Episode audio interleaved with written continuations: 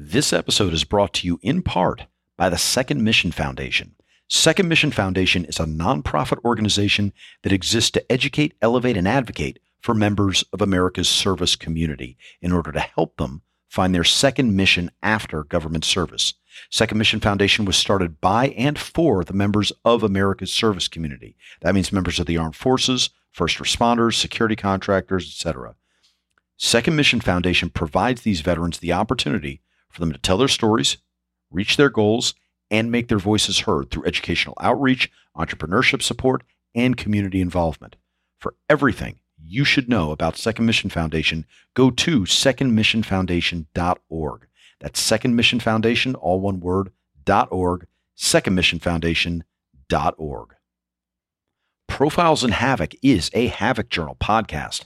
The Havoc Journal seeks to serve as the voice of the veteran community through a focus on current affairs and articles of interest to the public in general and the veteran community in particular. Havoc Journal strives to offer timely, current, and informative content. When you go to Havoc Journal, you will read the most articulate, opinionated, thoughtful, and provocative veteran writers writing about the nation, the world, politics, national security, culture, fitness, movies, the list goes on and on and on. Havoc Journal is always expanding, always striving to improve the reader's experience. If you haven't been there yet, check it out at havocjournal.com. That's havoc with a K, journal.com, havocjournal.com. So, this was a really fun episode that I recorded with Gina Herrera. Uh, Gina, for those of you that don't know, is a mixed media artist, which could mean just about anything. Um, but she's specifically a sculptor. She does paint as well, um, but she's mostly a sculptor. Um, she does work with paper as well. Um, and that's all interesting, and she's phenomenal, and she uses all reclaimed materials, and that's very cool. Uh, but my lord, her military career was schizophrenic. Uh, she started, she did 25 years, starting as an enlisted sailor in the Navy, uh, went to the Army, went to the Air Force as a security forces airman, and then returned to the Army uh, where she eventually commissioned and became a field grade officer before retiring at 25 years. Uh, she has also spent 18 years in arts education. Um, all of it reflects itself in her work. It is the work of an experienced person, mature person, somebody that's grown up. And it made me think, oh, you know, military does a lot for people in their lives and it's underappreciated how much the military does for those in the arts. Uh, and the way that that intersected with Gina's life, I think, is really, really interesting. Um, other stuff you should know. We recorded this in person, which was a blast. We did it at the world famous Players in New York City, which is a private club, which felt very plush and awesome uh, to record it there. So shout out to them and um, yeah, really enjoyed it. I mean, Gina, I, I, wish we had cameras on for this one. Gina is uh, she's outspoken, boisterous, verbose, colorful. Um, you know, would have been great to have a camera on her, but anyway, we're working towards it. uh, but this is one where, um, yeah, I really enjoyed the hell out of it. It was uh, it's just a blast being able to talk to people live, and for somebody like Gina that is so opinionated and uh, goes down so many rabbit holes and opens up so many uh, you know has so many ideas, so many concepts, so many feelings, so many emotions, uh, so many experiences that she kind of blows past and it's like, wait, wait, wait, what did you just say? What just happened? That yeah, it was really important to do this live, and hopefully we will do more and more of these as time goes on. Okay, without any further ado, I'm Christopher Paul Meyer, and this is Gina Herrera's profile in Havoc.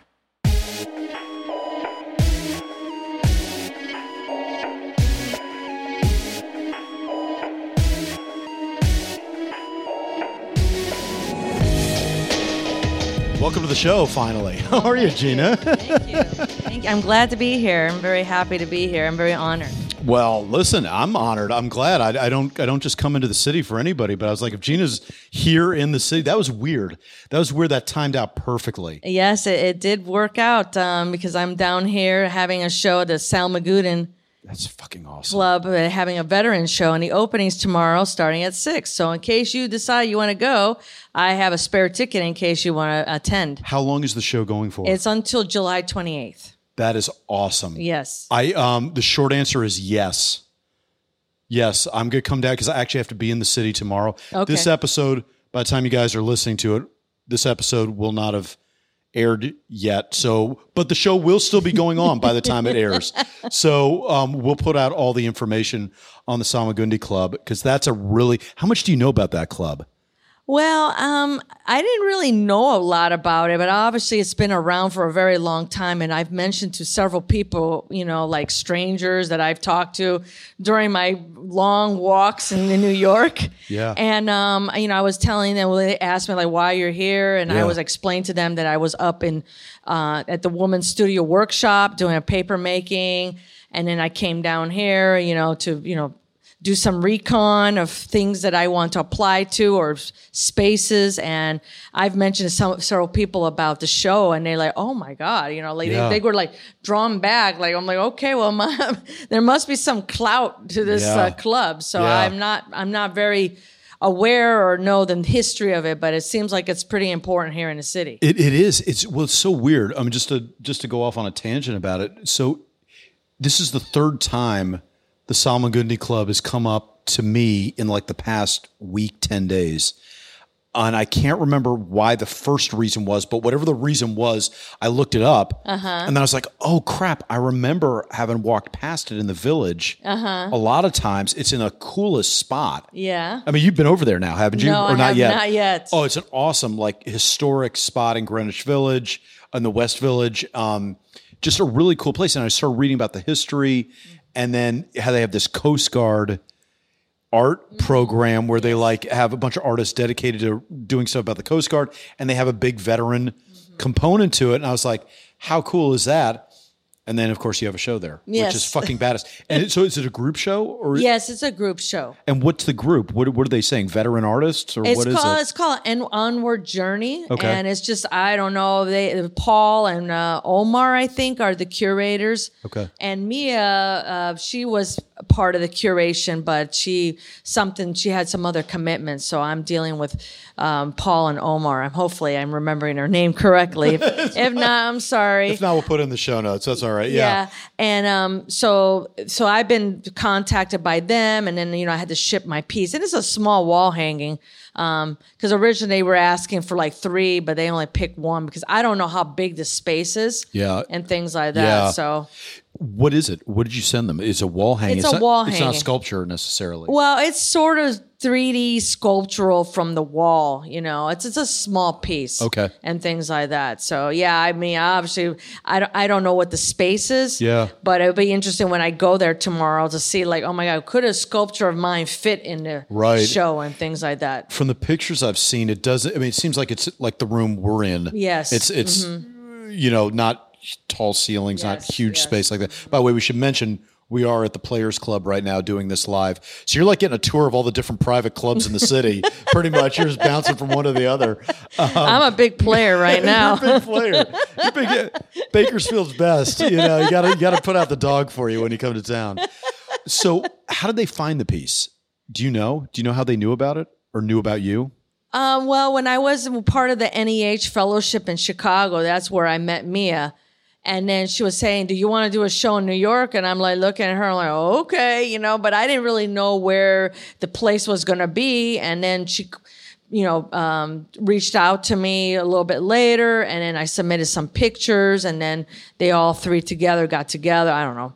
And they pick one. And that's just how it happened. I mean, it was That's just kind of like we were just having lunch one day um, at the Hyde Park Center, Mm-hmm. and then she just told me, "You want to be in a show?" I'm like, "Oh, okay," you know. So I just, uh, Wow, you know, just I don't know. It just it just happens. it's fucking awesome. Yeah. That's all. So let's talk about that because you because ask me what you asked me before off air before we were going to talk Oh, because yeah.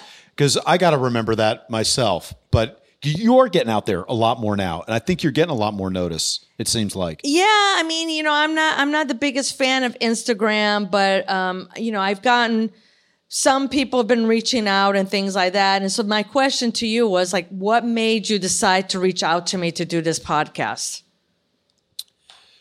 So I think the first thing I got to remember um, what it was. I'm not such a whore that just anybody that's like, hey, veteran artist, bitch, and let's go get them. Um, I, it wasn't that, but I think it was. For, I mean, the first criteria with anybody we have on the show is I have to like their work. So it has to be something where it's like, oh shit, yeah, because I'm enough of a ham that I can bullshit enthusiasm if I need to, but I really like we like doing long form conversations. I'm like, I'll be exhausted if I got to bullshit my way through like an hour and a half, you know, two hour conversation with somebody. And I'm like, eh, lukewarm on what they do. So I think that was the first thing. The other thing is I, um, that really made me want to talk to you was that you were a sculptor. Oh. We haven't had a sculptor on the show, and I don't know why. Um, I guess off the top of my head, I don't know that many veteran sculptors, but I also am a huge fan of sculpture. And it was so funny yesterday up in Orange County, where Vet Rep is. Uh, we had the Orange County Arts Council had a at a creative impact conference, like their first big annual creative conference about arts and business and all that.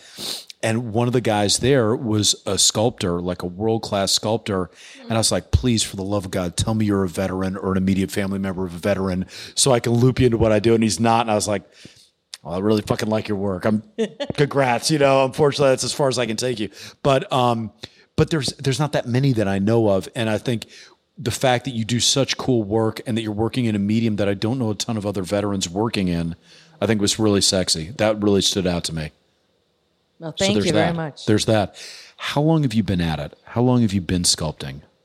Well, I professionally I've been doing it for ten years. Okay. Um, I've, since I you know when I went to grad school, I went. I started going to grad school right after nine. You know, uh, when I came back from Iraq. I mean, I just came into country like I don't know, maybe like June, and then or maybe not June, maybe April or so, and then I went to grad school. I right away, and I was originally a painter, an oil painter. I was going to ask. Okay. and um, and I was sort of like having this conflict within myself because I'm using a medium that's toxic. You know, because oil paint and Yeah. turpentine. But I mean, I still love oil painting. I mean, Sure. I haven't done it at all, but I mean, every time when I go see a painting show, and if the show, if the paintings are great, it's like, oh my god, it's like I I get inspired yeah. Um, but I haven't figured out what subject matter yet. But um, yeah, I've been thinking about it. Um, so then that's when I start playing around because I was I went to grad school in Philadelphia, and you know it's like New York. You see all the trash in front of the buildings, Yep. and it's like tons of trash. And Sure.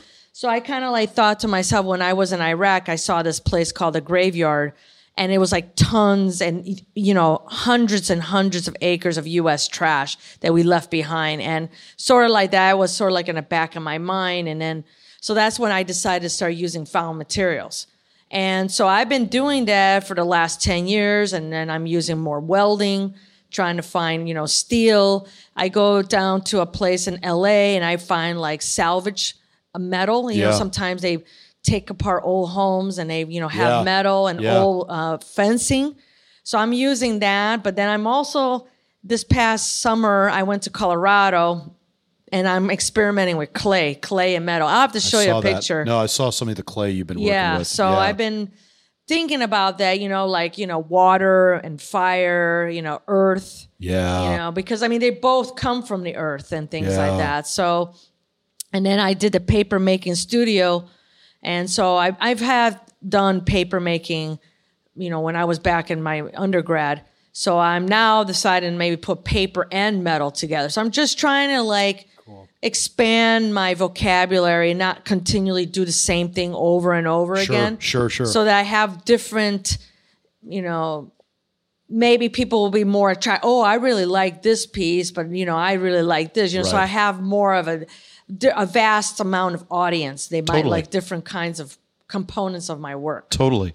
Let's start at the beginning. Were you an artist from birth? Were you an artist from very early? Well, I've always been a, uh, uh, an artist. I remember I'm an only child, and I remember my mom and dad had this little table, and I can vaguely remember it was a little table f- with two chairs, orange chairs, and it had like some kind of like pattern. And I would sit there drawing angels.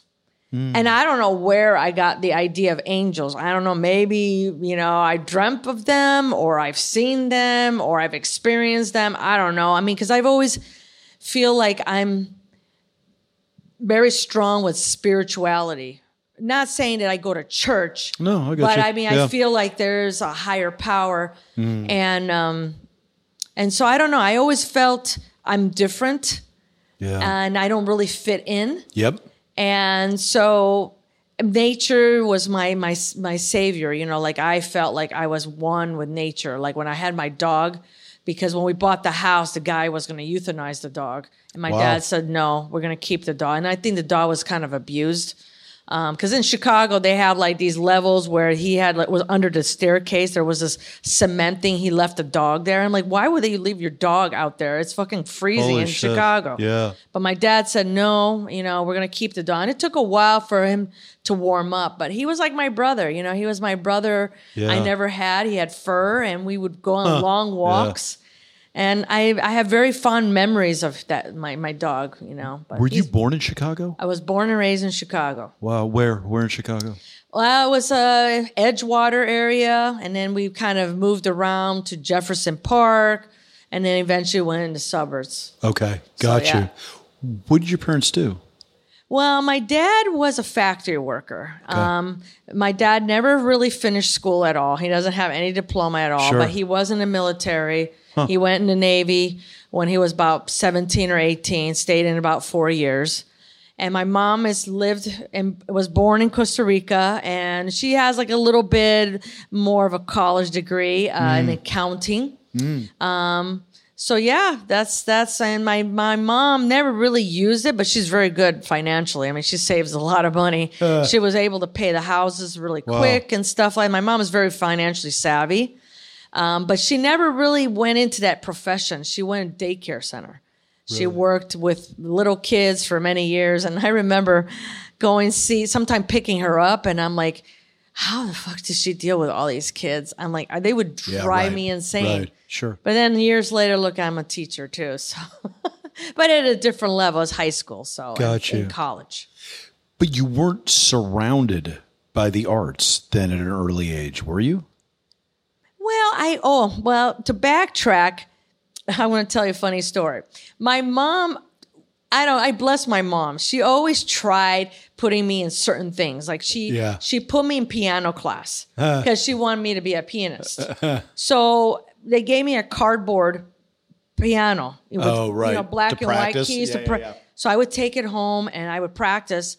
And then I went back to the class and they had a real piano. So I was like, you know, banging on a com- piano. And then, you know, I got kicked out. So the teacher said, please take your daughter out of the class. Next day, my mom said, well, I was going to be an Olympian, you know, so she put me in gymnastic. So if they told me to do a somersault, I did cartwheels. And then I just kept doing it and I never listened. I got kicked out. Then the third thing my mom put me was an ice skating because I was going to be an Olympic ice skater. Was this her saying it? Was she like, was she driven she for you to was, be she the was, best? was she? I think maybe subconsciously my mom wanted me to excel in something. yeah, She was just trying to figure out what area I'd be Sure. strong in. Sure. So I remember one time I was, you know, skating and I went right in the middle of the ice rink and the teacher kept saying, okay, you need to come back because you got to leave. And I'm like, no. And I was having a tantrum. So they had to call my mom. Oh, you're a pain in the ass. Yeah, I Oh, was a real yeah, yeah. pain in the ass. Yeah. And my mom gave me a certain look. And I'm like, oh shit, I'm in trouble. Because I, you know, that look. And so anyway, long story short, I remember we were walking down Clark Avenue. My mom, she was like yelling at me. And I don't remember what she Yeah, said. right, right. So, anyways, I had a friend at that time, and she was taking private art classes. And I'm like, oh my God. Maybe because I was remembering when I was five years old, you know, and the feeling that I would get making those little drawings of angels. And I told my mom, I said, Mom, so and so is taking these private art classes. Can I take one? And my mom kind of was a little skeptical because, you know, I got kicked out three times already. Right, right, right. And my mom said, okay, we're going to try it one class and see what happens. So obviously they put me with, with the kids of my age. And I got so upset and so annoyed to, because these kids were running around. They weren't concentrating and it got me so mad. And oh, I went home and I said, mom, I really need to be in the adult class. I was nine years old. Okay. I was telling my mom I had to be in the adult class because I want quiet while I'm doing my art. Wow. And so she talked to Lee, that was the teacher, and Lee said, okay, let's try it out. And that was it. I went there and I made best friends with all the adults there, and I sat there for hours. I mean, they used to listen to classical music and, you know, rock and all that. And some, there's certain songs, like I remember, um, certain songs will bring me back to that Yeah, day, you know, because sure. music really makes you hold on to a memory so sure. strongly. Sure. And I took the I took that private class for I don't know maybe five five years or so, and everything. And, And it it was disciplined you. Yes. Like unlike everything else. oh yeah, I was I was I was in my dream world. I mean, I was so happy to be there. And what were you doing? What kind of art were you doing? I was doing more realism. You know, I did like animals. I did portraits. I did. I used oils, pastels. Did they have models? Were they taking pictures? I what were you guys doing? From? No, I would I would just have a pic- picture, find a picture in a magazine or Okay. a photograph, and then I would just draw from it. Okay. So, and I won several prizes. You know, they had like little art Sure. shows and things Sure, like sure. that. And so, I mean, I was really happy. I mean, that was my happy time and stuff like that. So it was really great. That's awesome. Were, did you think at that point this is what you wanted to do with life? I mean, you're what, 9, 10, 11? I mean, were you like, this is who I am? Or was it just a, a really fun detour on the way to somewhere else? Well, you know, I always wanted, ever since I was a young girl, I, I want to become a famous artist. And it's still to this day, that's my goal. You know, I've always had that, but it's sort of like I've taken some detour because when I got into high school, I was going to go to art school. But then I, I don't know, I did it to myself. My parents never said anything because they supported me. Luckily, they were very supportive of my juncture in my life. Wow. And um, I decided to go to fashion design school. So I graduated high school when I was 16. And so I went to school to study fashion design in Chicago. The school doesn't exist anymore. Wow. And I did it for two years. And, you know, I was in the Chicago Sun Times. And, you know, I had a little bit, I was on a couple shows. Yeah. TV shows and things like that. Um, so then after that, I mean, I had my own business for a while and up to about 22, but I was very young and naive, you know, trusting people. And I got screwed over several times. People didn't want to pay. And then I just got, I don't know, maybe not depressed, but I got very upset and I said, forget it, I'm going to go in the military. So that's when I went in the military because I, Wow. I always wanted to, you know, I wanted to go in the Air Force when I was in high school, but I didn't have perfect vision. I want to be, you know, an F 14 pilot. wow. Um, wow. But but they didn't let me because I didn't. I had classes at that time. Wait, where, where did that come from? Just- I don't. I always like. I want. I always like to go fast. I mean, I love driving fast. Um, you know, I would have been a race car driver too if I wanted Uh. to. You know, because I I'm that's I'm pretty competitive when it comes to that, especially. You know, if it's against a guy, you know, because Yeah. sometimes guys think women don't know what to do. So I'm like, okay, I'm going to prove you wrong and stuff like that. Are you so ambitious? Are you just innately ambitious? I'm pretty ambitious. Yes. Like we're never talking about like, well, I thought I might try art. It's like, so I was gonna be the best artist around. Like, like you're, you're. You, it seems like that's a thing. Yes, I'm very when I'm when I'm uh like something, I do it to the best of my ability. I'm very you know proud of this. And art is something it's my passion, it's my love and I have to be the best. You know, and I I, I want to go on this journey doing it the right way, meeting the right people, connecting with the right people, right, you know, group or whatever. Right. But I never want to do anything to hurt anybody because I don't think if you do something bad, the bad karma will come back. Sure. So yes, I am very driven, and even though I mean I do have my dark moments where I'm I'm very you know I get in, a, what you call a rut. Of course. And you're like Yeah. this artist like block, and you're like, what the fuck's wrong with me? You know, Right. like wondering like, oh my god, am I going to be great? And so, so it's like uh, being an artist, is like a roller coaster. You know, you have your highs and then you have your lows, and then sometimes you're kind of coasting.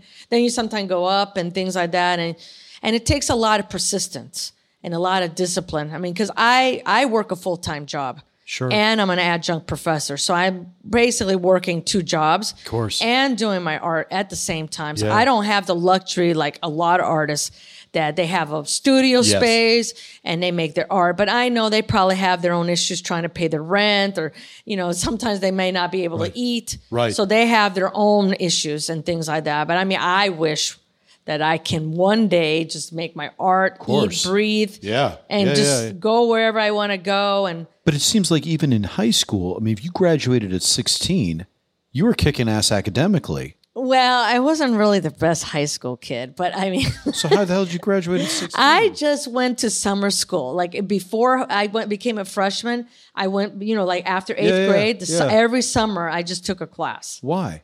because I hated high school. You want to get through I it just want to go. I just want to get. I want to do my career. What did you want that career to be at that point? Was it art or was it, It fashion was, or was art. It was some. It was. I wanted to go to art school, but I don't know. I started taking home ec, and I really like sewing, and it was very relaxing. And I figured, well, I could make money off of this because I was always thinking about how I'm going to make money. Yep. And being an artist, I'm like, well, how am I going to make money? Sure. So it's kind of like, well, okay, it's kind, it's an art, it's an artistic form. It's different, and people have to wear clothes, and I don't otherwise they want to run around naked. Right. Well, it's, it's like poets become songwriters. Mm-hmm. Artists might go into fashion because like Yes. that's something people are actually going to buy, right? Yeah. yes. So so yeah, so I decided to do that because I like figure I gotta make money. So I mean that's what I did.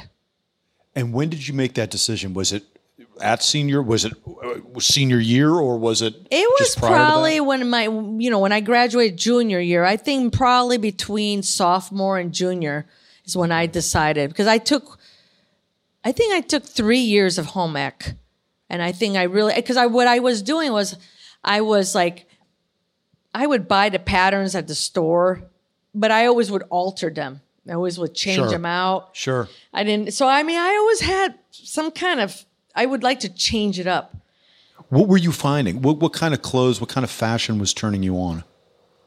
I don't really remember. I don't because you know over there was you know in the eighties you know it was all like you know loud colors Yeah, and baggy yeah, yeah. pants, parachute pants, and you know stuff like that. I don't really don't remember. I don't know if I really was looking at fashion. I just thought I was interested. Okay. But I remember when I was eighteen, I came to New York to see FIT Yeah. and I was going to go there. And the funny story was they, you know, took me on a tour and I went to the dorms and it, it was basically like half of this room, but it was like a long room and that was the dorm and like two people sleep in it.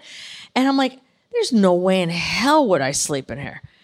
And who would have known years later I'd be living in a shithole with the military Makes you appreciate everything, yeah, right? and worse worse way of living. And I I I rejected living in a dorm at that time.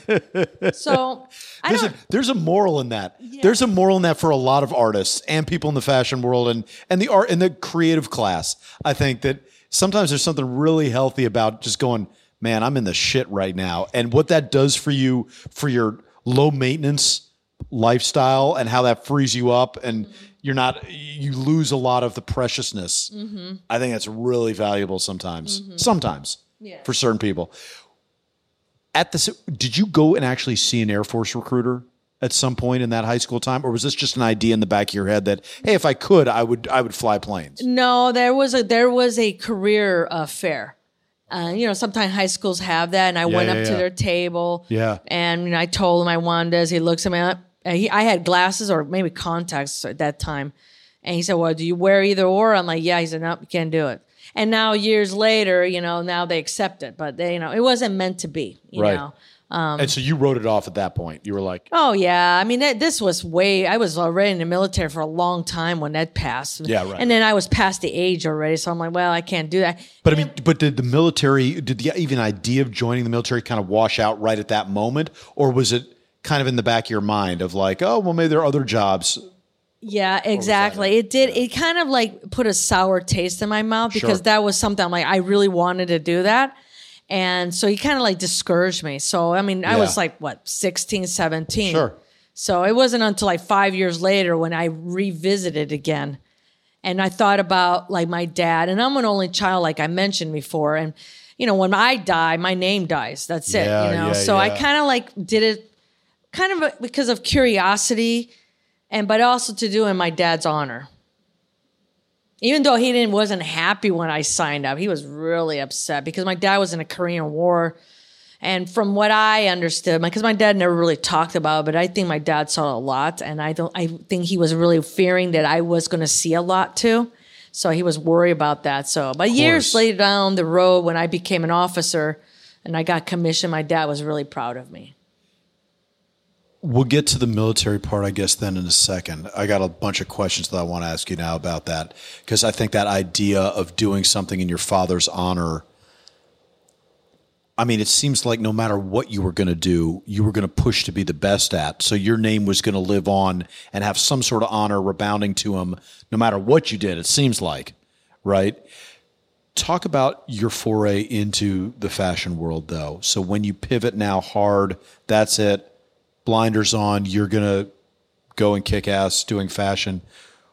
What was the experience like? Was it freeing? Was it limiting? Was it scary? Was it what was the uh, obviously it didn't end the way you wanted it to, but what was you what was the experience like getting into it and going I'm going to be a creative and this is what I'm going to do with my life?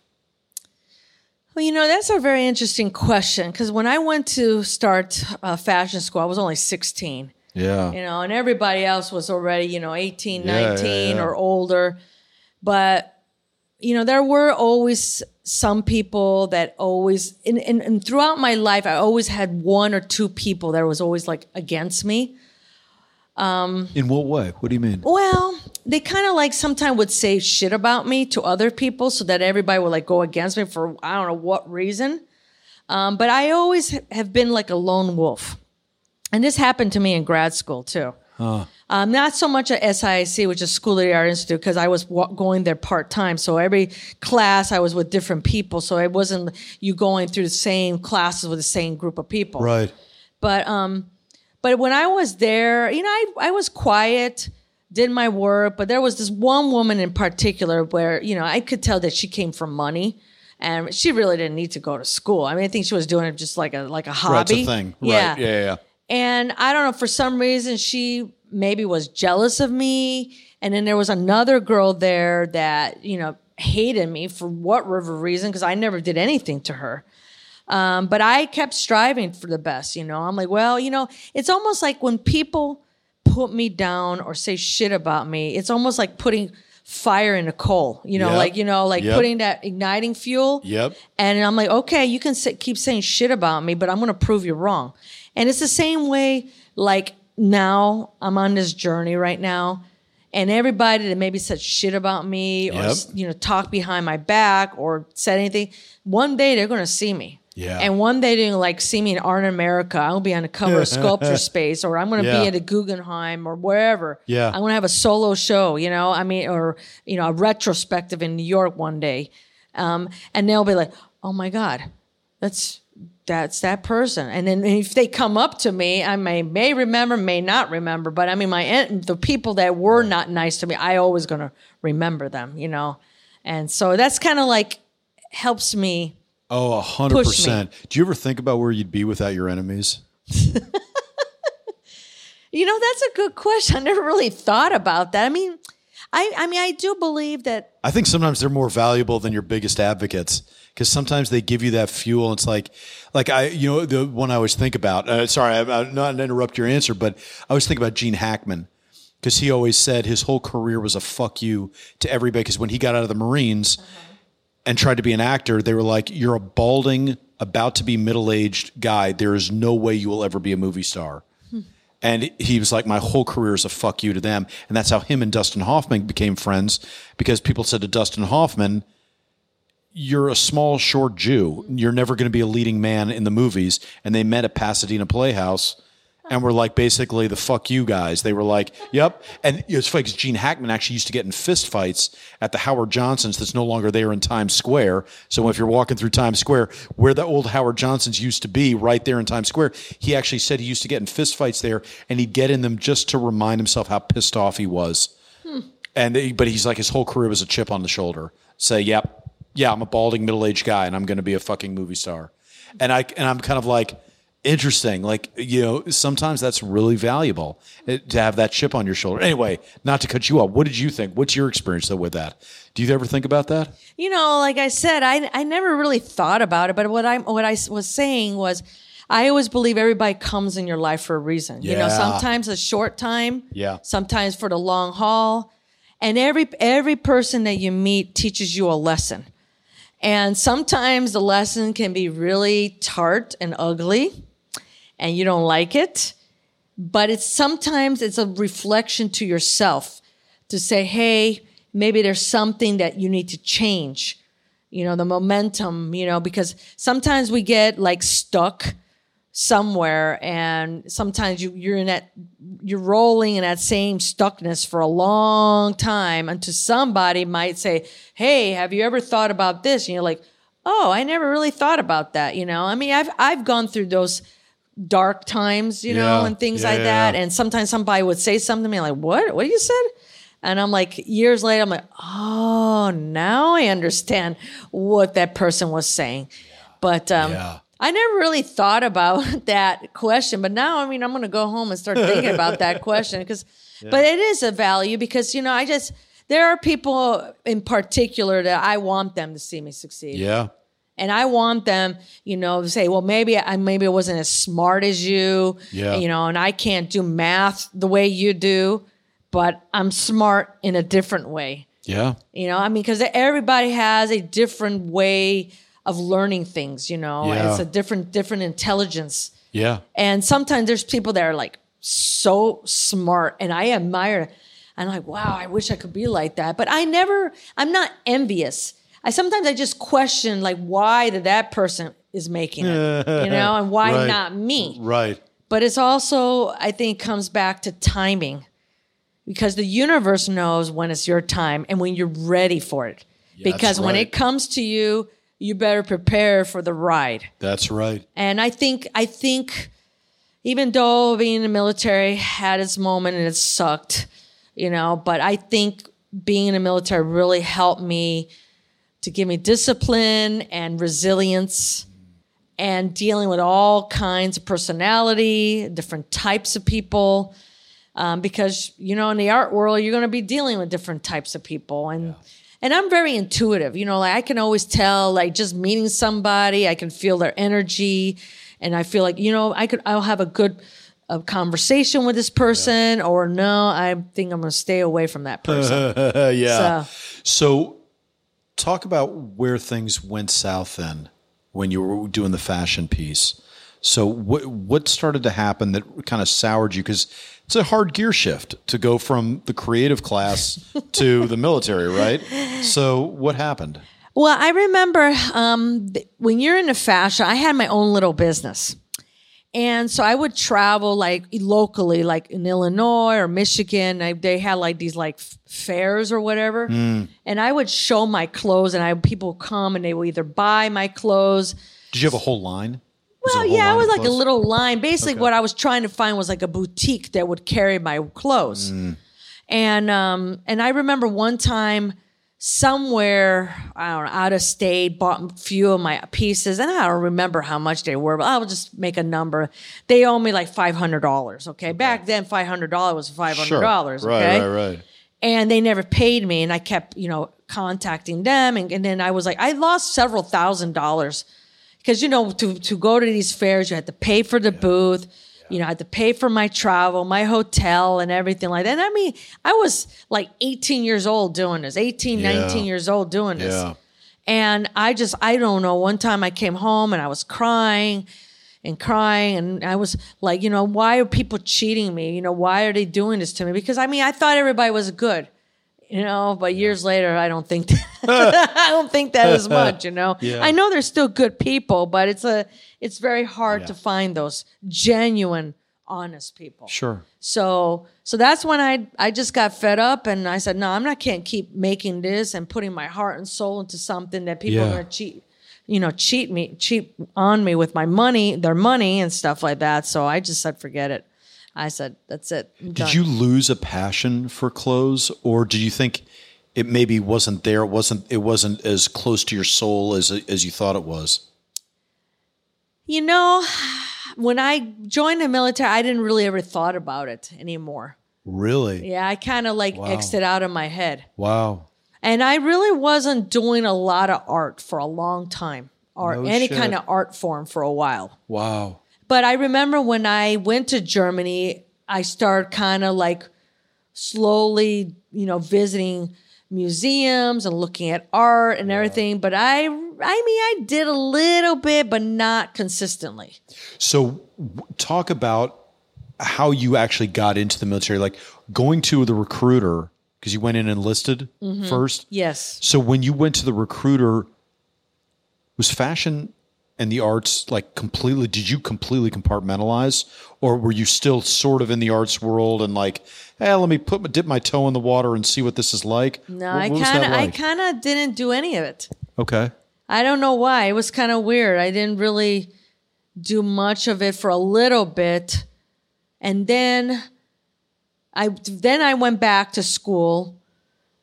Oh, trying to think. Maybe like in my mid 20s, I went back to school to go to my undergrad. And that's when I started rethinking it again and start doing it and but I didn't really focus on one medium. You know, I took like photography for several years. Yeah, yeah, yeah. I did handmade paper for a while. I dabbled a little bit in wood, no metal. I never did any metal. I was surprised I never did.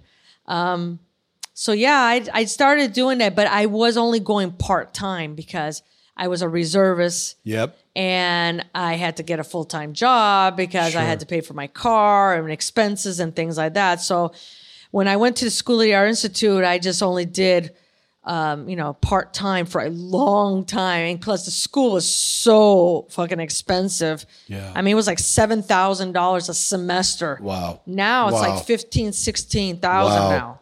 Holy shit. Yeah, I mean, I had a small scholarship, but I mean, it wasn't enough to cover anything. Plus, my mom and dad was working two jobs, helping me pay for it, and then I was helping them um, to get me through to school and stuff like that. So let's go to the recruiter. When you first walked into the recruiter, the last time you'd had contact with the military was when the Air Force guy told you you didn't qualify. Yes, exactly. Why did you even bother going to the recruiter now? What even made you go see a recruiter in the first place?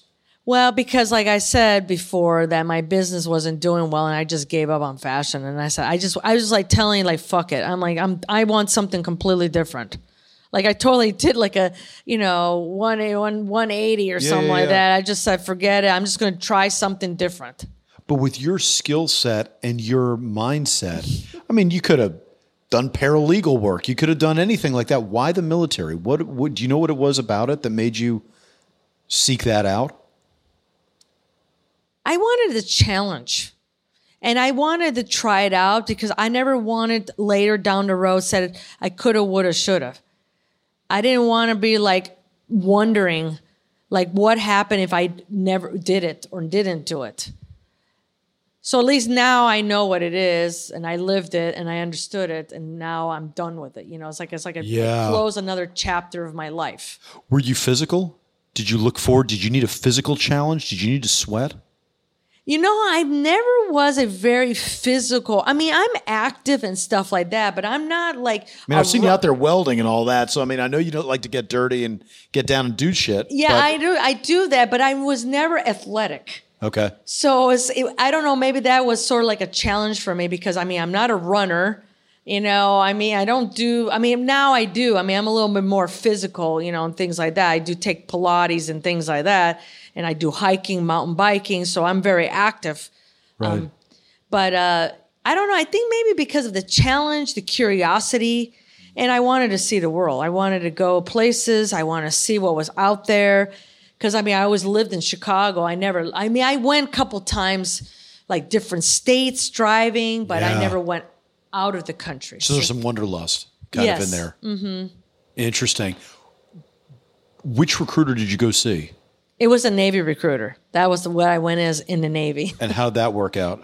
It worked out. I mean, I was working. I went. I went to Maine on a P three Orion. Um, you know, I was checking the fuel and things like that. It was kind of fun, uh, wearing your little jumpsuit, thinking you're cool. And I mean, I went to Ho- I went to Okinawa, so that was really good. But then during that time, you know, they decided to close a lot of bases. And this was the 90s, right? When things were constricting. Yeah, that was probably around that time. And then I'm like, well, I don't really want to be on a ship for two weeks. And now I just, that's one thing I kick myself. I wish I did it. Because then I would have understood what my dad talked about when he was on the ship for four years. And like, yeah, I, w- I would have liked to have, that would have been another way of me kind of bonding with my dad mm. in a different way. Yeah. But then I went in the army. Why did I? So wait, wait. So wait. You were in the Navy for four years? I don't remember. I think I was in for maybe about three years or so. Okay. And then I did a conditional release and then I went in the Army Active Army or reserve? Reserve. Okay, so what was the yeah, what was the thought process behind that then? Were you just sick of ships? Were you did you want to jock up? I mean, and, and like I don't know what it was. I just figured, well, I'll just try that one. I don't, I really don't understand why I joined the Army. but you were active duty Navy, right? No, you always were reserve. Navy. So when you went in, so did you even when you first joined the Navy, did you always you, you must not have thought of it as a career, right? Or did you think, oh, this is something I'll do parallel to what I do on the civilian side for 20 years? I, I could retire. I could, this could be like, you know, supplement my civilian career. Kind of that was my idea, but I didn't think I was going to last as long as I did because Really?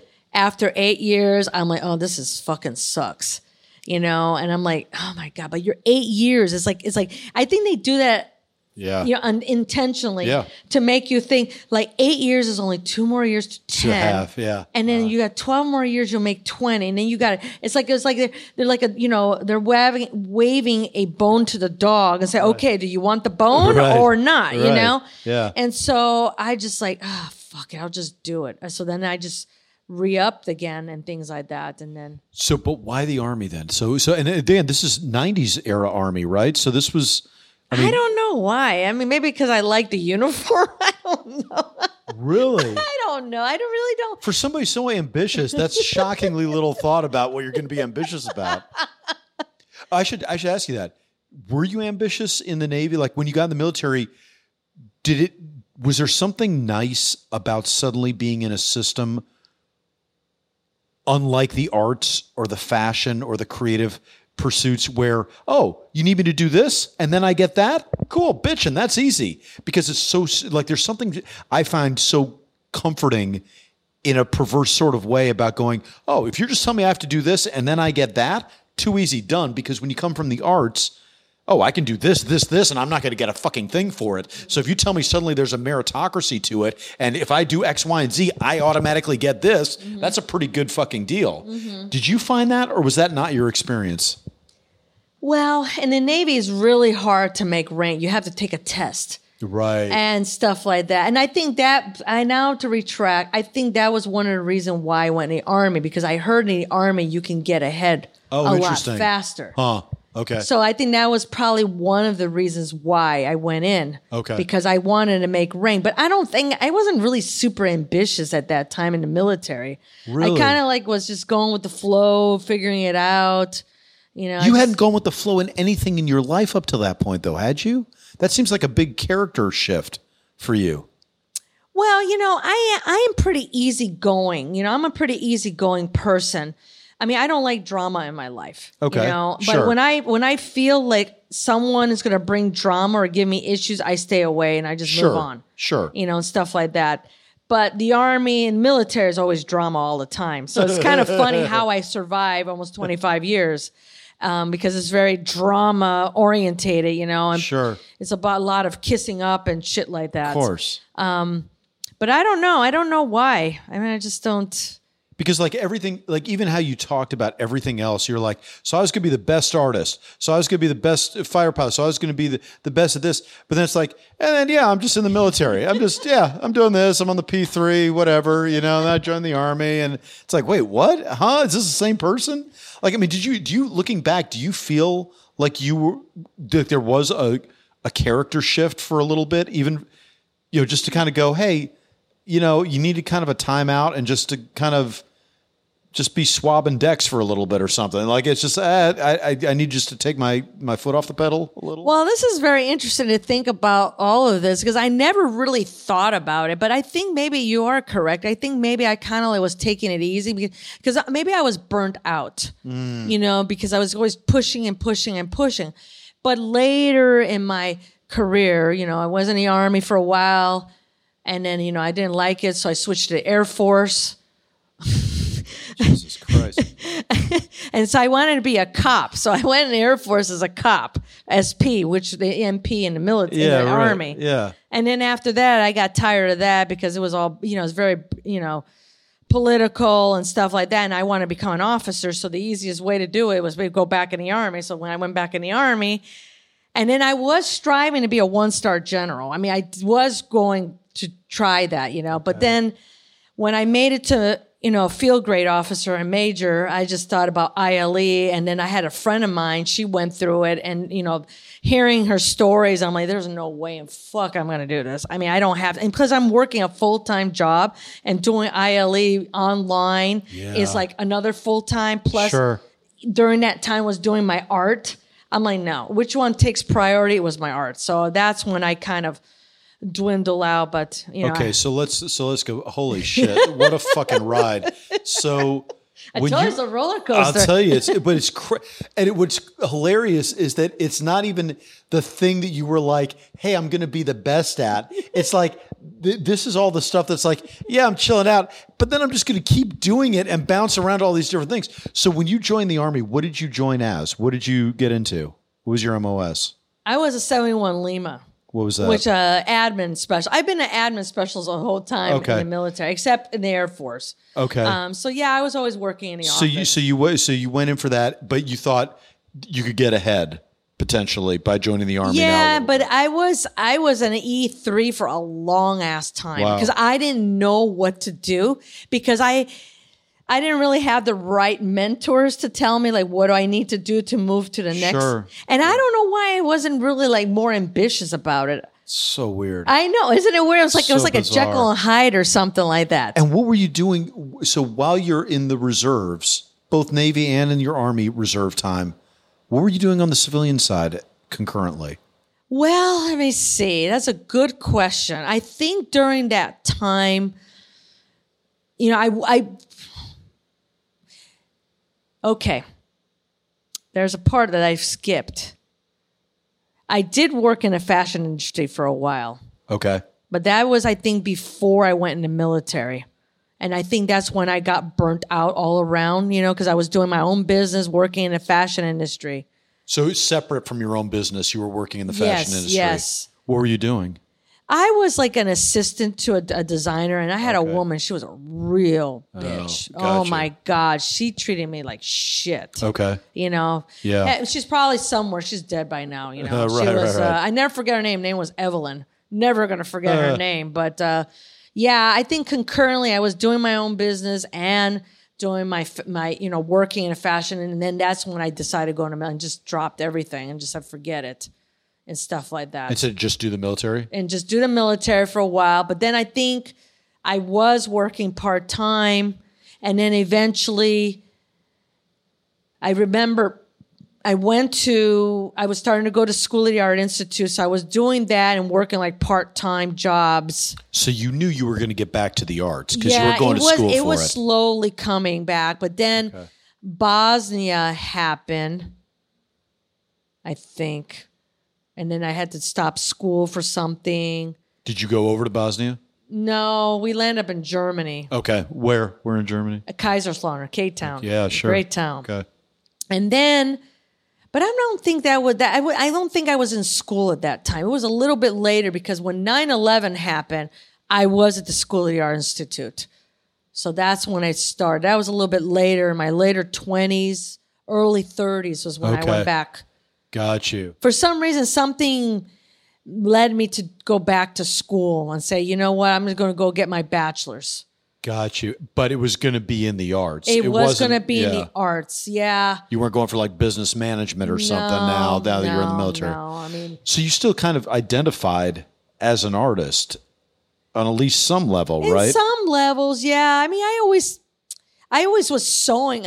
I remember when I was in Germany, I took, I took my sewing machine. I had a little business. Because at that time, you remember you had to press your uniform, Oh, shit, shine yeah. your boots. Yeah. So I had a little side business. So I would people would give me their uniform. I would sew on their labels. I will like press their uniform, and I made money that way. So I was still hustling. you were still hustling. I was a little bit hustling. I just, you know, I just remember that. Yeah, I remember. I mean, I, I had the commander like let me, you know, iron his uniform. I put starch. So he was like helping me out, and I, and I was, and then during that time, I was going to Germany and going to different German museums, and I used to take like weekend trips to Switzerland, Italy. Yeah. yeah. So I was visually, you know, grabbing it with my mind, you know, like I was absorbing all of the culture, Were you doing anything on your own like in the arts in or the arts? Were you no, doodling, painting, anything? Nothing. I don't really, I vaguely remember. I don't think I really was. I think I was right. just visually absorbing everything. I mean, I still remember all that stuff. I mean, Yeah. that stuff is still here. That probably was the best tour of my life. Yeah. Yeah. And um, so yeah, and then later and down the road, I went to SIC, but I still was in the military, so I was juggling both that. And then when 9/11 happened, I was in the Air Force, and I remember sitting in a box because we were supposed to go to we were supposed to go to Kuwait, but we never did. I landed up being in Wisconsin. You were supposed to go to Kuwait after 9-11 Yeah. or before? Okay. Gotcha. Yeah, and uh, and I remember we never made it, uh, so we landed up guarding grass in Wisconsin. Jesus Christ. Yeah, I would sit Man. in a shack for twelve hours and just stare at nothing, or we we were at watching an airfield. There was a, like a lookout fuck. tower, and just sitting there, and I'm like thinking, what the fuck am I doing? You know, I'm like I'm like windling away, and and sort of like I was having like a a revelation, like like what the fuck am I gonna do? I mean, I still was in art school, but I really wasn't sure like what am I gonna do, and I remember you, you know, several times my mom suggested to me, why don't you be a teacher? And I told my mom, I said, Mom, I don't even want fucking kids. What the hell am I going to be with a bunch of kids? I don't want a child of my own. So why would I want to teach? So, and I know my mom said that to me several times. And then I remember sitting in his guard shack and I'm like, what the fuck? And I remember, I think I was, I started drawing again. I, I do had some drawings. I started doing that because I was in school, but I had to, you know, stop school, put school on hold for a year. And I'm thinking to my, oh man, well, I could make money if I become an art teacher. So I could be, and I make money as an art teacher, but I also can do my art on the side. So then I was shifting gears. So that's There's something about guard duty that's amazing for meditation. you, I, you know, I, when you were saying that, I was just like, oh yeah, so many fucking epiphanies happen when you're just there, either bored or just fucking desperate, or like I feel like all the bottom out moments of my life, I've somehow ended up on guard duty, and then you sit there and you're. Oh, it's a good time to fucking recalibrate how the fuck I got here and what needs to, right? There's something meditative about it. It's a really, it's an, people pay thousands of dollars to go to resorts and retreats to figure that shit out. Just do fucking guard duty. It's so much fucking easier, right? So wait, so wait, we, I, I don't want to skip over this though.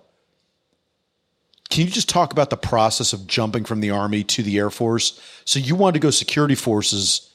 So presumably you were just tired of driving a desk and you wanted to play with guns. Is that what it was?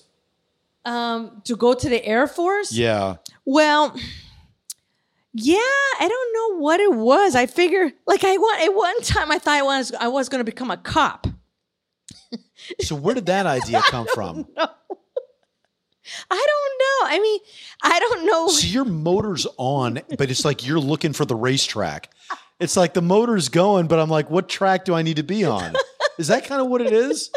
Yeah, because I did before I left Chicago for my teaching job in in uh, in California.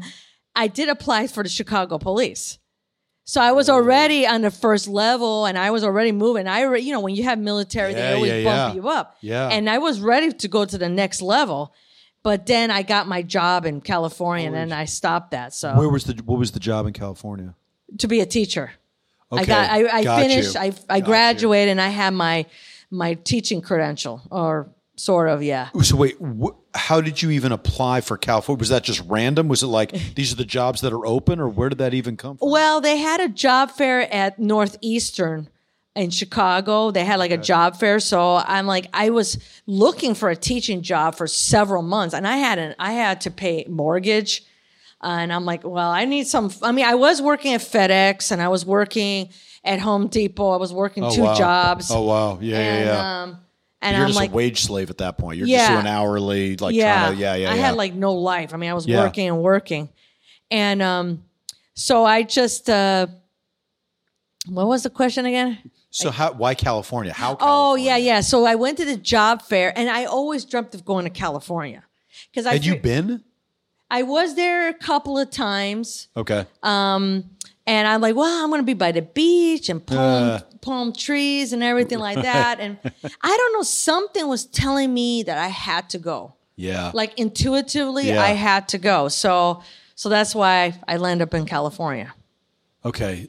And that was in Bakersfield. That's in Bakersfield. Yes. Wow. So that's what brought you out there. Yes. Okay, but then after you get the teaching job, is when you decide to make the switch to the Air Force, or uh, that already happened. That already happened. So now you're like, now it's schizophrenia. Now you're like, I'm teaching, but I'm learning to be a cop in the Air Force. No, this was, you know what? Let me think about this because I'm like, my timeline.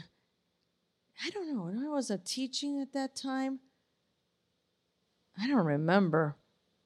I maybe I was, but I th- I, I went back in the army. Yeah, no, this was before. The Air Force was before I was teaching. Okay. Yeah, yeah. So that whole cop dream lived and died before you became a teacher. exactly. Yeah. Okay. yeah, you were out of the Air Force and all yeah, that by I went back in the army too, Okay. and then I went to get direct commission Got you. Okay. because All I right. wanted I because then at that time, I think I already had like maybe twelve or twelve years already in the military, and I already had my bachelor's. Yep. And I'm already okay. Well, I'm at the other end of the ten year mark. Yep. And I'm thinking, well, I want to make money when I retire. So that's when I start be a little more driven in the military. And that's when I thought I was going to become a one star general. Gotcha, And then I was going to go to war college. And then I, you know, I said, no. And down the road, I said, forget. And then I got married. And I'm like, no, this is not for me anymore. Yeah. I'm done. Got you. Okay. So when you pivoted to the Air Force and you kind of reached your nadir, I guess, on that guard duty post 9 11, and that was that really the pivot point that then turned you towards teaching, going, okay, that's it. Yep. Okay. gotcha. yeah. That was a that was a very big pivot point for me. yeah. But even when I was going, when I returned to SAIC for our education, I really wasn't sure if it really was for me because I mean, I didn't know how I was going to be in a classroom. But then when I student taught, I went to a really pretty hard school in down in, in, in Southside Chicago. Okay. And you know, these kids come from projects and Yeah, had right. a hard life and Right. everything like that. long story short, you know, I had this kid that was like, I don't know, six feet tall, big guy, Yeah, you know. yeah. And kid gave me attitude. I had another girl was giving me attitude. And I don't know. After six weeks, I don't know what happened. I, I, I have a couple gifts that these kids gave me, and they one kid wrote me a store, uh, wrote me a song because he was like a rapper. Wow. And then one, I still have this little bear that's on my bed because she said I was her angel. And till this day, I still have that bear, and I always wonder about that girl. Wow. Whatever happened, whatever she ever, because she was really not talking to me at all. She gave me attitude, But I don't know. I don't know what happened. Maybe what I was talking about, what I was saying. And I don't know. I figured that was, that was, it was like the universe saying, this is what you got to do, Gina. And then when I moved out to California, the first year was really hard for me because I mean, I went from my big city to farmland. Yeah. And I'm like thinking, Yeah. what in hell am I doing here? And so the first year after, almost toward the end of the school year, this one class gave me an award saying that I was the best art teacher. Really? So I figured, well, this is where I'm supposed to be. How'd you feel being an art teacher? Was it fulfilling? Was it satisfying? Was it did it seem like a step down or a step off your path? You know, I mean, I mean, reflecting on it now, I've had many students have reached out to me, or mm. I've run into them in the streets or at Trader Joe's, mm. or they email me or mm. contact me. And a lot of them always say that I changed their life. Wow. And I had one girl that, you know, she became a teacher. She's an elementary school teacher. Wow. And she told me that I was the only one that believed in her. Holy shit. And she was crying when she told me. And she's like 30 years old right now, Holy you know, with a Yeah. child, a daughter. And so I think even though sometimes it's hard being a teacher, but it, it the money is not what it is. It's the is is the what the rewards that I get from my students yeah. you know, like letters or cards, or sometimes kids gives me cookies, or Right. or or they go to Mexico and they bring me something back. I don't know. It's just it is rewarding, but I mean, I feel that that chapter is coming to a close Sure. because it takes a lot out of me. You know, every school Yeah. year I'm like so brain dead and I just want to do my art and my art is becoming way more important now. Of course. Of course. So it's like I'm becoming more driven about my art now. What what happened with your art as you were teaching? Did it get better? Did it mature? Did it get richer because you had to think because you were coming from it for the teacher's brain and thinking about are you taking your own medicine? Are you doing the stuff that you tell the kids to do? Or was it completely separate and you're just so exhausted like you have scraps of energy left over for your art it just suffers? You know, when I went back to grad school and I was doing a low residency, I was still teaching full time. So the low residency mean that you go in the summer and during the school year you have a mentor that you talk to or Zoom call or whatever. So I was doing that. And but I don't know. That's a good question. I don't I don't know. I don't I mean, I do say it does teaching does exhaust me. So sometimes I just go in my studio and I just sit there Yeah. and just look or I clean or I try to like say, okay, I got to do this. But when I started getting into shows or I was aiming to get into shows, then I, I really had to discipline myself. Even though if I was really tired, I had to get into studio and I had to make things. And and my work has evolved and has matured. And I don't know if it's because of teaching, but I think a lot of it is because I go to residencies. So when I go to residencies, sometimes I might go there with an idea, but then my my idea is completely different at the end. And I try to I try to put playful being playful in the studio as like my number one thing. Mm. Because sometimes when you go with a preconceived idea of something, it never comes out. Yeah. Because I believe that if you want something so bad, it never happens. You have to learn to let go. So it's sort of like I put that in my studio where I say, okay, I'm just gonna play. And if it doesn't work up, work out, then I'll just scrap it and just do something else. So that's what I do. I mean, I try to like play and and I kind of try to do that in my class, but even though I, I'm very, I'm much a very disciplinarian in my class. I run my class on like sure. a boot camp Sure. Yeah. Yeah. Yeah. Yeah. because yeah. you know otherwise Yeah. these kids will walk all over you Yeah. and things like that but sometimes i would take things to school and work on it while the kids are working and sometimes they'll come mr Ed, what are you doing what are you Hmm. working on and sometimes it's interesting to hear their perspective or what they say or in the past, when if there was shows that were locally, I would invite my students for extra credit. Oh, really? Yeah, So just for them to go there, Yeah. and sometimes they ask me some good questions. Sometimes, you know, and I'm like, oh wow, that's pretty. I never thought about. Or they they see, hey, Miss Mister, I see this. That was that what you were thinking, or something like that. So sometimes I do learn from my students because you know they're they're not an art critic, Right. but right. they have an interesting perspective and they have a different outlook on life and how they look at things and things like that. So. What did you start to find artistically that was turning you on as you're starting to make a life in Bakersfield? Because obviously you started getting into sculpting, welding, dealing with metals and all that that you hadn't done before. Was that gradual? What- Did you in, instinctively pivot to that? What was the process like of changing the media that you were working in? Well, when I was in grad school, I was using a lot of PVC pipes and connectors. Okay. And as as they were growing taller, the balance I wasn't able to like make something lean really far left or uh, right. yeah. Or I couldn't really. I mean, they were more like right angles. But I mean, I did use like a a, a a heat gun, and I would bend the PVC pipe, but that you know that's toxic and things like that. And I don't know. I started thinking like, well, how am I going to make my sculpture and they're going to stand and I can really play with balance. So that's when I start taking, you know, some welding classes here and there. Um, I didn't never took like a three month class. I just dabble here, dabble there. And then eventually I'm like, well, I think this is my medium. So I start, uh, I bought a welder. Um, So I got money.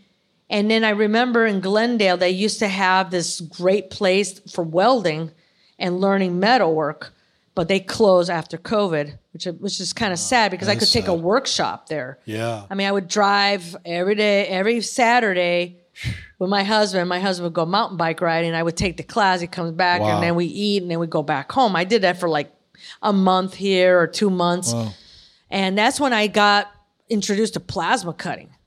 Yeah, I want to ask you about that.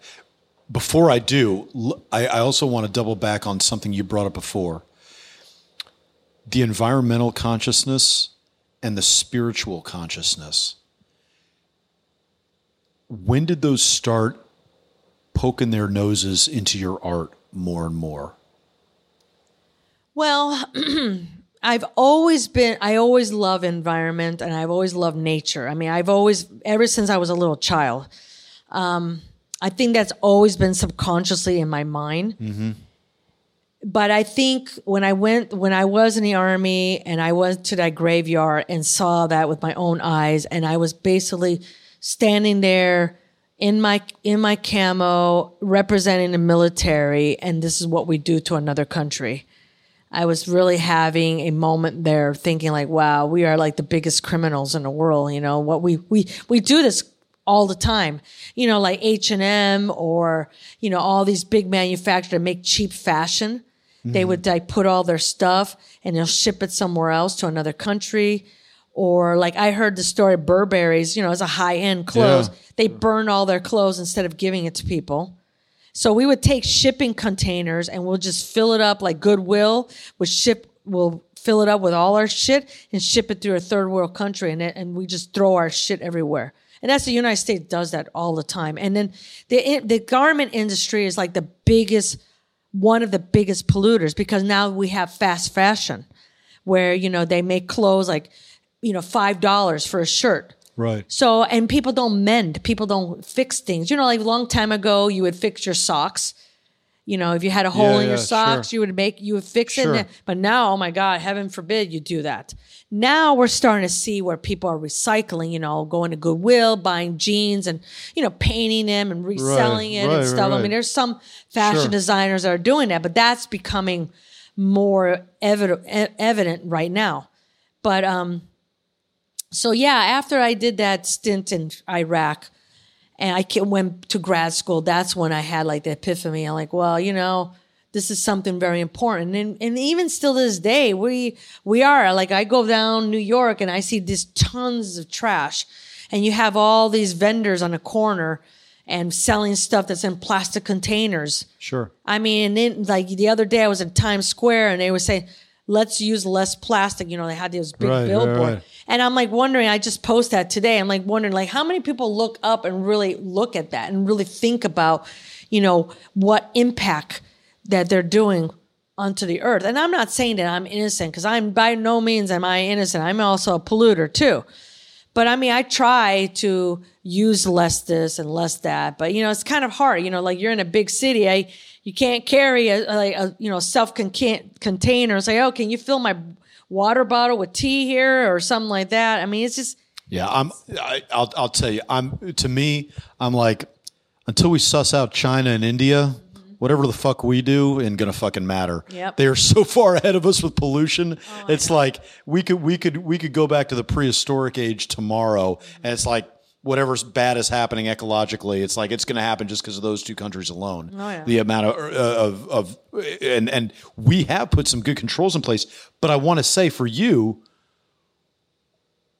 what did that do? Uh, well, first, was that the biggest takeaway from your deployment? Is that how the biggest way that that deployment impacted you artistically?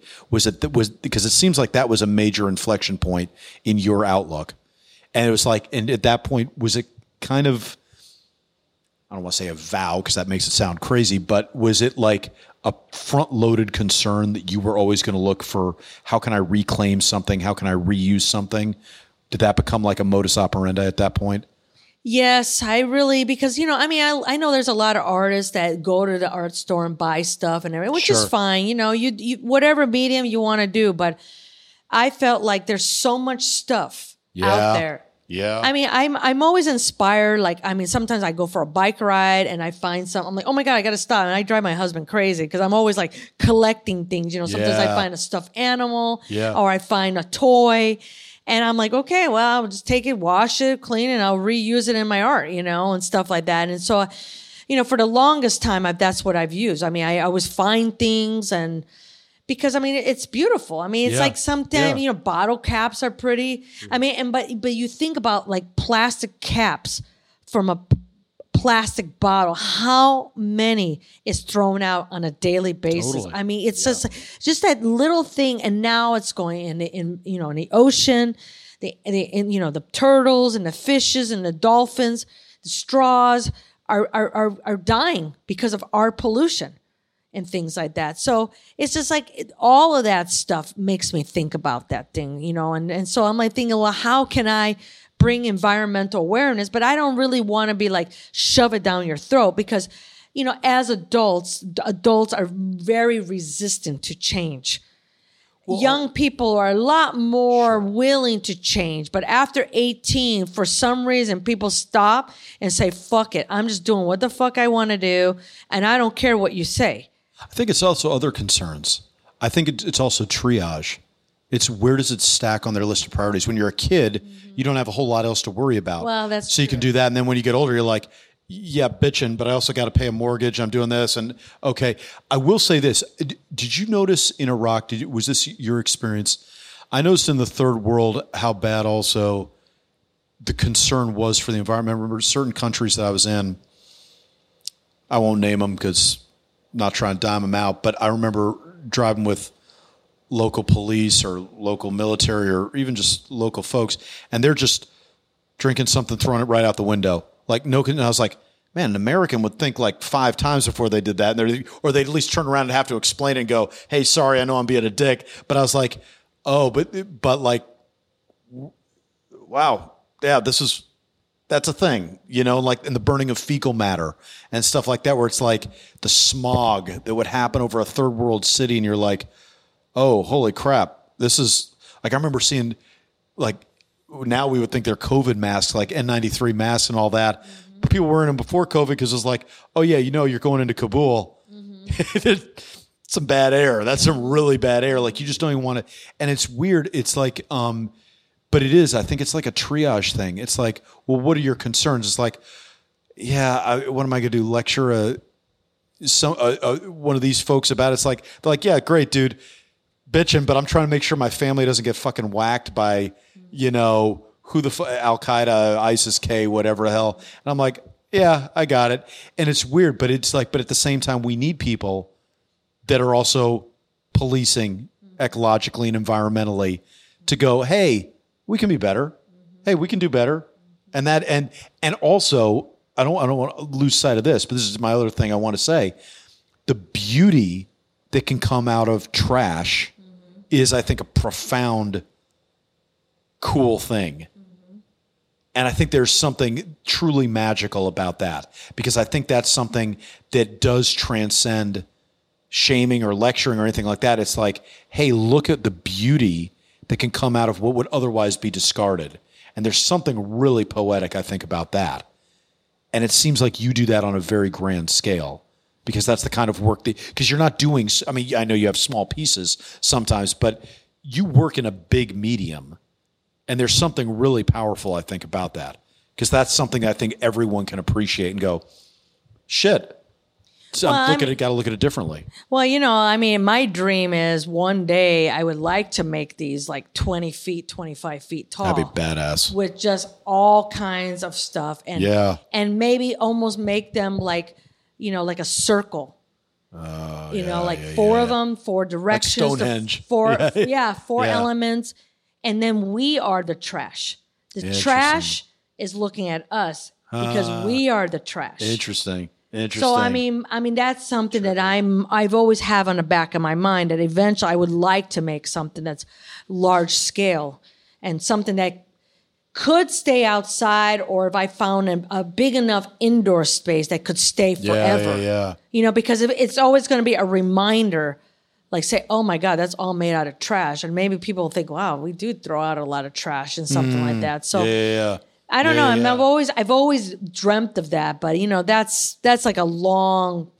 I have to find ways of Right, where right, a right. place for it, or Sure. or find things that are discarded, like plastics and things like that, and things that could survive outside. You Yeah, know, make it a yeah. public art. Yeah. Because you know, if you go to the ocean, and I I know there was a billboard around Times Square where there's this artist that took photographs of all the crap that's coming into New York Sure. and stuff like that. Sure. So maybe all of that sea stuff could be part of it. Yeah. You know, like I make this huge armature Yeah. and things like that, and then we adhere all this stuff That's on cool. it. That's So- cool. So yeah. What about let's talk about the spirituality piece. For I, I didn't ask this before. Was your household religious growing up? Was religion a thing? Well, you know, I, I went to, you know, CCD classes, Roman Catholic Sure, classes, and sure. I got my communion, confirmation. I remember going to church. But as I got older, I, I never really, I stopped going to church. Sure. because I felt like my Native American side was much more prevalent because I felt more in tune going in nature because I might offend some people here, but I'm just going to tell you, I always feel like church is a very hypocritical places, it place. Okay. Because people will hear what the preacher says or the minister say, and then they'll go out and they'll contradict themselves and Sure. they'll do whatever they want to do. When they maybe the priest say, "We need to be kind to everybody," but yet then they'll go outside and they'll tell someone to fuck off or something Right, like that. right. So that's where I have issues with a church. I don't mind going to a church by myself alone. I like I love how I feel, you know. it's- Communing, yeah. communing with a higher power. Yeah, and just looking at the, you know, stained glass or whatever's Mm. in there. Because I went yesterday to a church here and it was quite beautiful. yeah. I think it was the Guadalupe Church, and it was really Mm. beautiful paintings and things like that. So I don't object to going No, to sure. church, Right. but I like to go when there's myself and just a few people. Yeah. I don't like really going for services. I used to go a lot when I was a kid. And I remember, you know, I think it was St. Paul in Chicago, downtown Chicago, we would go midnight mass for Christmas. And I thought that was really magical Yeah. because they had the, you know, the uh, organ playing. And, Yeah, yeah, and a lot of times I would cry, like Silent Night would get to me and things like yeah, that. sure. So, but then when I moved out to California, that's when I really was trying to find more about my Native American side. What was your Native American side? Was It's, it it's, it's on my dad's side. It's Okay. Tesuque Pueblo. Okay. It's the pueblo above Santa Fe. It's the first pueblo. It's, Okay. it's Camel Rock casinos are Yep. what they're known for. Okay. And um, so that's when I went to spiritual retreat. And, and at that time, I was in a dark place. And I had to like get rid of this darkness that I had. So I Mm. feel like I had to go to these retreats and circles and, you know, journeying and having people drumming and me going somewhere else and stuff like that. And so I think that was part of my journey, you know, my healing process. Was it? Um, did it work? Yeah, it did. I I started finding people, learning from different people. Um, you know, unfortunately, my my tribe is very secretive. I remember when my my uncle was alive. He was a governor for a long time, and um, I asked him. He came visit us one time, and I asked him, you know, because it was me and my dad and him. We went on a ride. We went to the coast, and I asked him. I say, "Hey, uncle, can you like tell me a native story?" And he said to me, "Well, you don't speak Tewa. It doesn't translate." So I'm like, well, I mean, you could kind of like paraphrase it, Yeah, but, right, right, but I've always been an outcast. I've always been an outcast. I never, my grandmother never fully accept me. I was like the half breed child, and I have a a cousin that you know she always embraced and said that she's my real granddaughter. So I've always had that. It's always in the back of my mind. But the funny, the ironic thing, I remember when I was in Lackland Air Force Base, and we were doing some navigation, and we were sleeping in some, you know, those one steamy huts. I don't remember those uh, aluminum things, half dome. Right, right, right. And uh, I was sleeping there, and I and my grandmother came in, in my dream and opened her arms and said granddaughter. But it took her like 22 years to do that. and that was in your dream. That was in my dream. She finally, she was dead for a long, long Okay, time. Got you. And so, I mean, I really do believe animals are spiritual. Like after my dad passed away, well, prior to my dad passing away, my dad would always have hummingbirds coming around. And, and in, in our belief that hummingbirds are ancestors hmm. and they are messengers. And so when my dad passed away, I was really upset and still sad, but I remember saging myself outside and I closed my eyes and I was crying profusely, saying, Dad, are you okay? Hmm. I just wanted you to know you're okay. And I had my eyes closed, and the minute I opened my eye, there was a hummingbird. Yeah. Yeah. And that same day, I walked through my house, and then in the front, we used to have grass, and I converted to a cactus landscape because I hate wasting water. There was a red tail hawk sitting in the grass.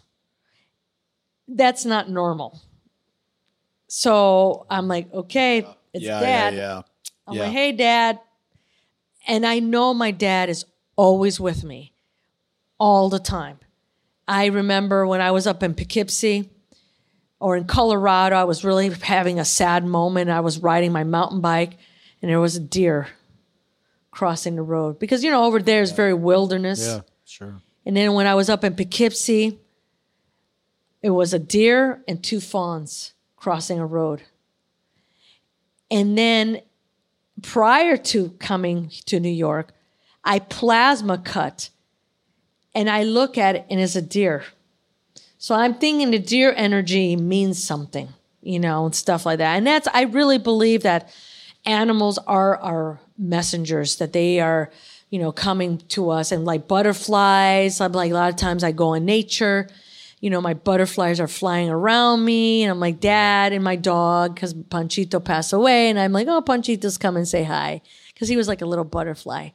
And I remember prior to coming here, my husband and I went to Kennedy Meadows, you know, outside of Kern County.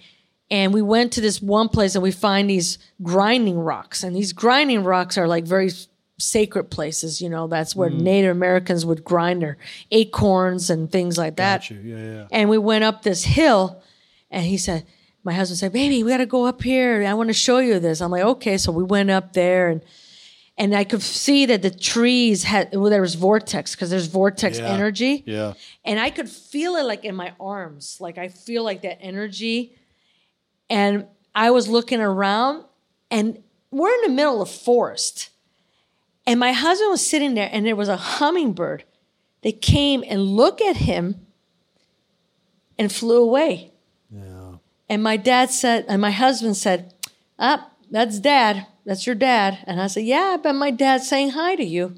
He hasn't said hi to you. He's telling you, because, you know, my dad was very happy when I married my husband. You know, my husband, my, my dad was really picky with the guys I date. And he finally, he approved of my husband. So I bet he was kind of like saying, good job. I'm glad you're taking care of my daughter or something. Yeah. And my husband does believe in all of that stuff. He believes in all that, which I'm very happy because sometimes people think that you're loony or something. Sure. Right, right, right. Um, yeah. So yeah. you have to have somebody supporting you. what Yes, you- what you yes. believe. And so he knows that whenever I tell him, like, you know what I oh yeah, okay, I understand and stuff like that. So so yeah, I I I'm very spiritual with that. when you do your work, when you do your art now, do you need to be in a certain mind state? Do you need to be happy? Do you need to be sad? Do you need to work from pain? Do you need to work from adventure? You mentioned the sense of play that you always like to bring. Like, what's a prerequisite for you to do work, or do you? Does it not matter? Does it different work come from different emotions, and you can work with all of them?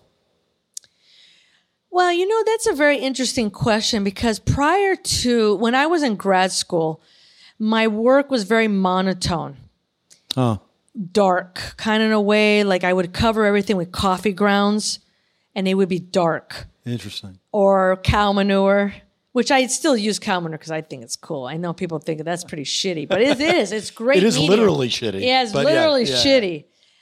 And I or sand.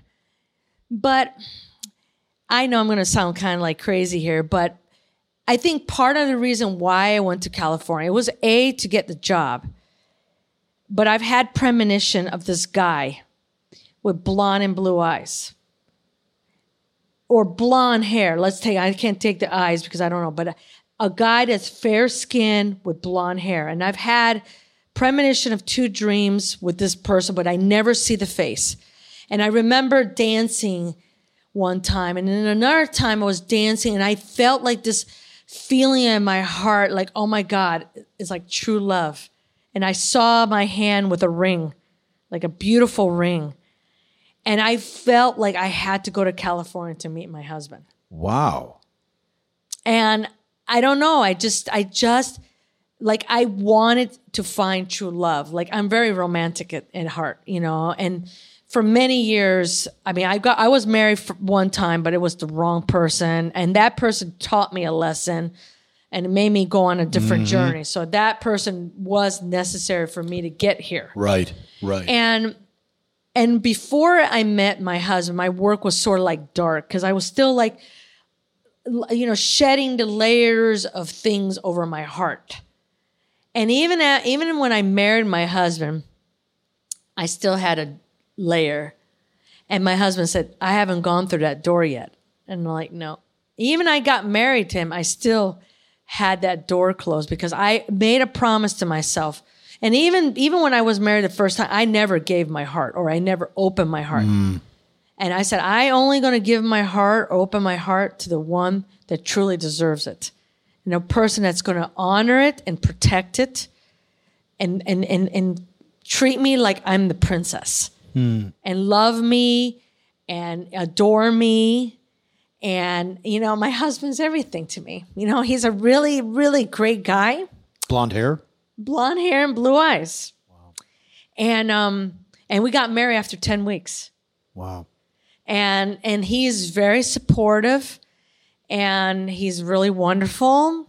I know it's hard for us to be apart, you know. I know it's harder on him because you know he has to work and do you know the mundane things and Sure. me I'm like a butterfly, you know, I'm flying here and flying Right. there, but Right. I think he really understands the importance of me being here.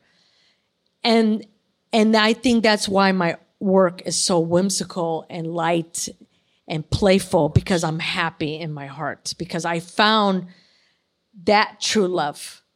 And my other true love, and I always tease my husband that I cheat on him, is my art. That's Yeah. that's something that's at the core of my soul. That's something that makes me who I am. And and making it in the art world big is something that I got to have before I die because I want to create a foundation. I want to create leave a legacy and I want to create a place, an animal sanctuary where I can pay a full time veterinarian and a vet tech to take care of all the animals. Like if I have farm animals, I have to have a certain vet, and then maybe dogs and cat, another kind of vet. And you know, because there's so many abused animals mm. out there that it mm-hmm. just breaks my heart, and I just Sure. can't stand people who abuse animals because I think that they should get what they deserve and worse because hmm. they are God's creatures. Yeah. Mother Earth. Yeah. Because we believe that we're supposed to treat animals like our brothers and sisters, and a lot of people don't Yeah. and and also in conjunction with that i want to have an art residency where people who apply have to be envir- environmentally driven and love animals so that when they come and get accepted at the residency that they can partake taking care of the animals playing with them bathing them walking them and they could work because there is there is there is a place in Utah which I can't really remember, but it is like an animal sanctuary. Or maybe find an organization like that where I could talk to them, pitch them, say, "Hey, you already have this going on. Can I add on and become an art resident and, and you know give my inheritance to them, you know, when I die?" So that's the end goal. That is my with end the goal. art. So you need your art to sell for a lot of money. Yes. And to be in major collections and be and like I want to be in a Venice Biennale. I want to be like up there. Like people like this is the artist you need to know. I mean, that's what I'm putting in the universe that one day I mean I've had a premonition of me standing in a podium and crying. Sure. How long have you and your husband been married? Nine years. So almost the same amount of time you've been working as a sculptor. Yep. Yep. Because I started, I graduated grad school, no, in 2012. So yeah. Yeah, my, my, I was making a, a lot of my work prior to my husband. That was kind You of were. like dark. That was all the dark stuff. Yeah, more dark. I mean, I And started it wasn't being, sculpting necessarily, right? yeah, it was all sculpture. was sculpture. It Oh, was all was- okay. sculpture, and they were still life size and taller. Okay. but um, yeah, but they were very monotone. But I, and toward the end of my grad, before my the- my thesis show, I start putting a little splash of colors here and Hmm. there, but it didn't start to really take off after I got married. Can you, and by you, I mean, can a person track when you did a piece of art visually based off of now knowing that and go, oh, yeah, darker stuff that was from prior to 10 years ago? Yeah, because on my website it says past work or archive or something. I don't remember how it's listed, Right. but they could see my work there. They can, you can tell, but you can, can tell, when, and you, was it instant that the work got lighter or was it a gradual process? No, it's for some reason it it, it kind of happened fast. Wow. It's like it's like my husband was like my trigger. Like it's almost like he was the puzzle I was Yep. missing. Yep. Absolutely. You have two more years left as a teacher, or how many more years Well, going to be my, my I've been teaching 18 years. I mean, my goal is two more years, but we'll have to see how Got you. my career takes off and everything. I mean, it's all about when, you know, it's all about timing. You know, but you is it is it just my subjective sense? It seems like your work is getting noticed a lot more exponentially year after year. Is that correct, or is that just me getting being late to the party and feeling like, oh yeah, look, all these people are starting to know who you are? you know, I, I'm thinking it's happening. You know, I I don't. I mean, I got this NEH fellowship in Chicago. I mean, I, I met Amber through another artist. Um, This is the one from Salmagundi, or who's Amber? Oh, Amber Zora was a curator that you know got reference uh, for the light of me. I can't remember the the lady that re- referred me to Amber, but that's kind of like I think that's when it started to go getting one Kinda thing because I had a show at Oceanside because they were all veteran based. You know, I had a show in Texas, I had a show in um, in Oceanside, and then I had the NEH fellowship, and that ended. And so now I'm kind of like in a limbo stage right now. I'm not, I mean, I'm having the show in, in Salmagunan, you know, so, and I'm here, um, just redoing. Like I said, when we were, I Yeah. just was walking. I'm doing my recon, figuring out like where. And I did. I applied to Fountainhead. That's down in uh, Florida, and I am. I'm going to apply to Forge Project. That's so. I'm like gonna go home and start making a list and start doing my checklist. Like, okay, I got in. This is my next one. Next Yeah. one. Next one. How many pieces do you have pending? Things that you're actively working on or in some stage of development. Do you only do one at a time, or do you do you juggle? Do you have a bunch of different projects at one time? Well, I do have one right now that was supposed to go to Chicago and I never finished it. So that's going to be one. And then I have so many ideas now from the clay and steel that I took when I was Yeah. in Colorado. So I do have clay parts that has no other parts. So I'm going to be developing that. So and then I have a lot of paper I made, paper pulp painting that I'm going to start figuring out because those are going to become wall hangings. Did you do that with Frontline? Frontline paper? No, The- okay, who was no, that that was with the Woman's Studio Workshop. Okay, gotcha. Yeah, so I, yeah, I do know about Frontline, and then that's another thing. Eventually, I would apply. I don't know when, you know, because I'm, I'm next year. I'm trying to apply and trying to get in certain ones, Sure. and then Sure. after that, keep going and going. You know. I got to ask you about um, some of the stuff you've been working on. It looks like relatively recently, where you're putting yourself in a clay cast.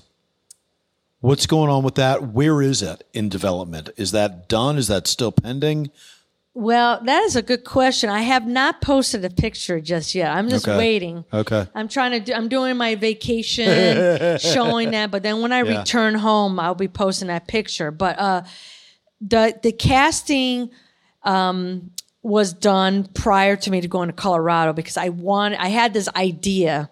Obviously, when you have this idea, and I got to Colorado, it did not work out. So I I landed up doing something else, but I'm really really excited and I'm and I am and I've shown this sculpture to several people. Like yesterday I showed to a lady at the Chelsea market. You know, I was trying on his jacket and we start talking and I start showing her my website and she's like, Oh my God, you know, and she gave me a really good critique. You know, I was like, wow. She said, This is so elegant, but yet it's so balanced and has movement. And, you know, and everybody's been saying the same thing about this sculpture, which I will show you Yeah. a little bit later.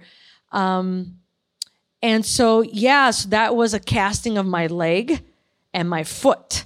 But they didn't work because, you know, of doing your foot and leg together is very hard to pull the clay out. Yeah. Because there's a lot of like those zones where it'll like kind of get caught. And so I was having a really bad moment when I got to Colorado. I was in one of those like slump moments. And bless Trey Hill. I'm giving a shout out to Trey. Um, he really helped me. And he said, he said, Gina, he always said, Gina, don't sweat it. That's what he said. He said, work the way you always work. Work in parts. Let's cast a leg. Let's do it together. And I don't know, maybe just him just helping me get over that that frump that I was yeah, in yeah, yeah. and and then I I started making these other things and all that, and then you know I worked late, and he's like, man, so Trey Trey was like like like, well, okay, I think you're on a roll now, you know, because he already knows my my work. You know, I've taken a class with him last summer, and even the you know the uh, tech assistant knows me too, uh, uh, Theodore. And so, you know, because I, was crying, you know, because I like, because I, I'm, I have such high standards for myself. Like I'm like a perfectionist, and Yeah. even though my work is playful, but I'm have, you know, I want to be somewhere at a certain time. I got to be at a certain level. So sort of like I'm going back to being when I was in fashion school, but in the art world now.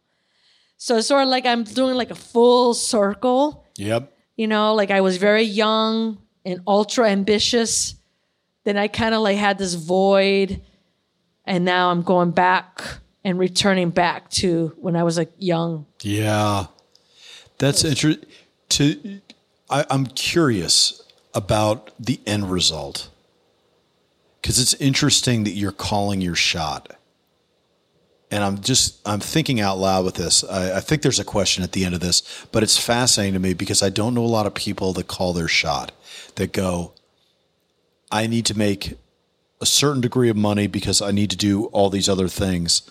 Um, and I wonder about that when the destination is so clear.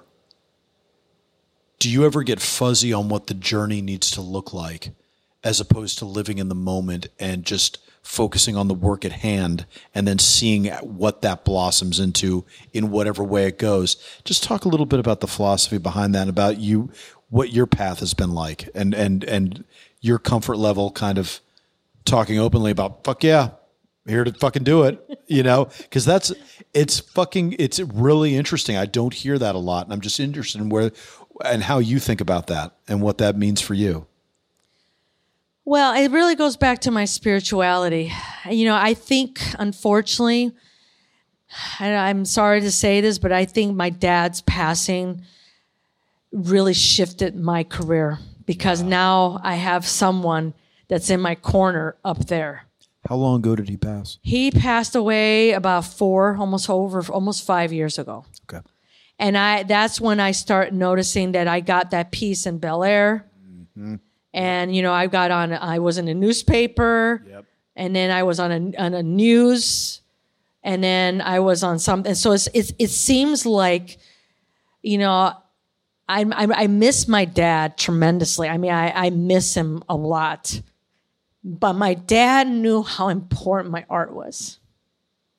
You know, like when we go to shows, you know, he got really mad. Like, you know, sometimes when there was awards. Yeah. And he said, What's that shit doing? Why the hell that crap when when my when Gina's work is way better? Like he was yeah. got mad. Like he was yeah. agitated. Yeah. And I think that now that my dad is in the other plane, you know, he can float around. Like he could go to New York, he could go to San Francisco, he can go to Europe. He could like whisper in someone's ear or I don't know, maybe do something, you know, maybe push the, the key, you know, the key on this one yeah, or, or yeah, yeah. whisper in someone's ear. I mean, I don't know. That's the way I. No, there, I think there's some, there's absolutely some to that. When parents go and that are advocate for you and all that, like there's, yeah, there, it definitely does something. I also think it does something to you, to the individual. And I'm saying this is somebody lost my parents many years ago and all that. And I felt like, and that was, that was a major inflection point.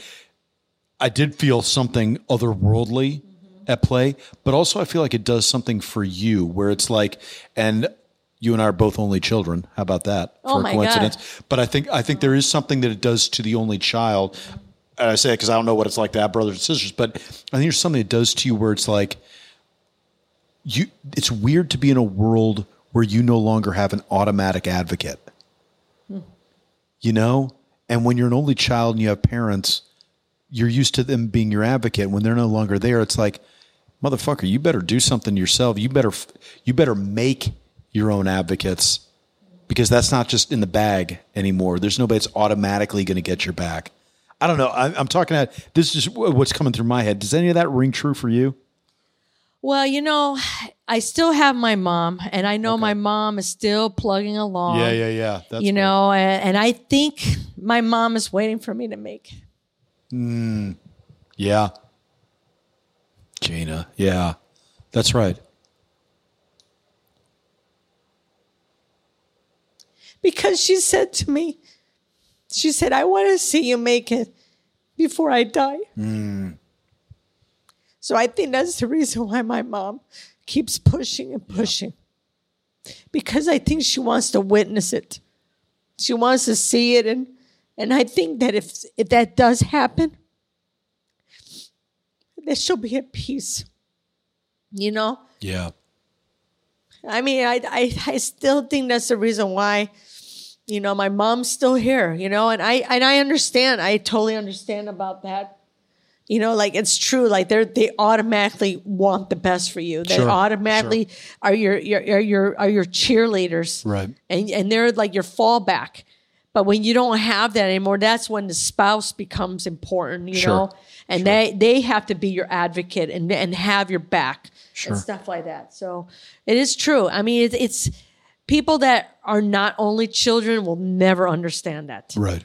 right. You know, it's it's very hard because you know you're you're alone in this world you don't have no more blood i mean Yeah. you know you have maybe you have aunts and uncles but once they all die Yeah. that's it the blood is is, is gone Yeah. you know it's not there anymore and and it, it is hard you know it's just hard but you know but i think my mom is just clinging on you know she's trying you know even though sometimes she doesn't blatantly say it out loud you know because my mom's really like strong will you know Yeah, yeah, and yeah. sometimes my mom and i we we Uh, have our moments Right, right, right. but then sometimes, you know, my mom does say things and say, Gina, you're gonna make it. You gotta make it. You know, you just gotta keep going.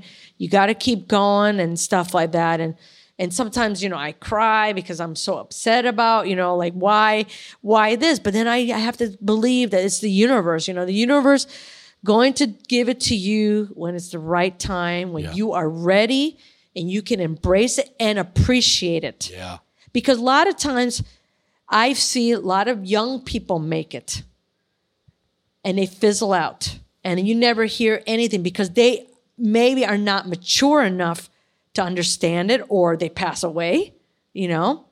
Because a lot of a lot of people died at 27. You know, there's certain Yeah. people that die, and that was that was the end of their juncture. That was it. But then you have other people that make it later in life. And there's something to be said, especially with a medium as nuanced and deep as sculpture and all the different types of materials you're bringing into sculpture. I'm not sure you can do that young. I'm not sure you can last at it that long if you're young because I think you need the depth of life. You've had two 20 year careers in very different fields, not to mention all the rest of life that comes along with it. I mean, to me, I, I feel like that's when you get going. That has to be when you get going. You couldn't have done that earlier. I mean, I uh, that's just me looking at it as an objective third party. But I mean, how do you feel looking back at that? Do you think you could have done the work you're doing now if it was 20, 25 years ago? You know, I always think about that, and I don't think my work would be as strong. Yeah. I think it would be kind of flaky in a Yep. way because I'm still, because I think about when I was at SAIC and I was just dabbling in this, dabbling in that. I didn't know. I mean, I didn't know what I want to be known for. I mean, Yeah. I didn't know like what medium. You know, I was just like figuring it out. I was like playing, like a little Yeah. kid going to you know or going to the grocery store. Let me try an apple. Let me try an orange. Right. Let me try a banana. Let me figure it out. You know. Right. And I and I think that I had to have all of those tools. It's like having this invisible tool bag, you know, and maybe also the experience of the military. 100%. I mean, I think I think everything had to happen, even my marriage, all of that stuff. And maybe even with, you know, my dad dying, you know, and, and seeing my dad suffer for 14 years with cancer. You know, I think all of that. I mean, it's it's just it's Mm. Oh, like yeah. a lot of Oh, yeah. lot of history is making me pushing me and you know and and and I know my dad wants me to make it you know I know he Yeah. he I'm daddy's little girl you know he wants to see that and I know that he's applauding me you know with the clouds and stuff like that even sometimes in the clouds I see like animals and things like Yeah. that so but to answer your question I I don't think I would be the artist that I I am back then it's not pop singing. Yeah. It's not the kind of thing you can do at like 15, 16, 17. It's like, hey, boy, you're fully fleshed out. I think that's where the celebrity culture thing starts to go, hey, if you haven't made it by 25, 29, oh, well, whatever. It's like, motherfucker, this is the long game. This is the marathon. Like, and you, and it's not just, oh, good for you for troopering on. It's like, no, you have to have lived to do art that's worthwhile, that's going to stand the test of time. You don't live first, that art's not going to be worth shit. you know, if, if you just been riding a desk in a cubicle, you know, and, and uh, that had been it, then fine. I mean, or if you'd been very young, eh, okay, whatever. But I think talent only gets you so far. It's life that then exploits that talent. I think that's the alchemy. I'm, I'm talking out of my ass here, but it seems like it's making sense. Like, yeah, I, I just listening to you, I'm like, it, talent's one thing, but you don't have control over talent. You got talent, awesome, bitching.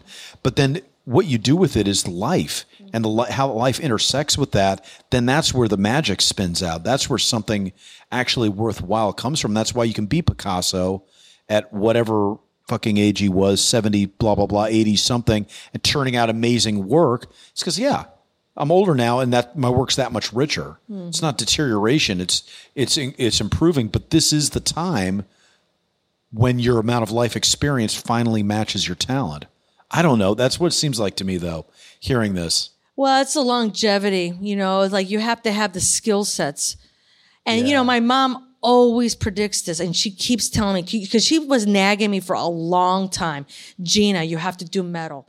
Gina, you have to do metal. Yeah, she and saw. um, I, I don't know because but but I wasn't doing metal very much. I mean, I said, "Mom, in time, Mom," because she kept nagging me. Oh. She kept nagging Gina. You need. She said, "You do the metal, you're gonna make it." I don't know why my mom. It's like it's like almost like my mom's sort of like a fortune teller sometimes because my mom's really wise and she's very intuitive and she's very like in tune with spirituality. I mean, she like she see like her brothers and sisters that pass. They have conversations. She, I mean, she in her dreams. I think my mom transcends to a higher level.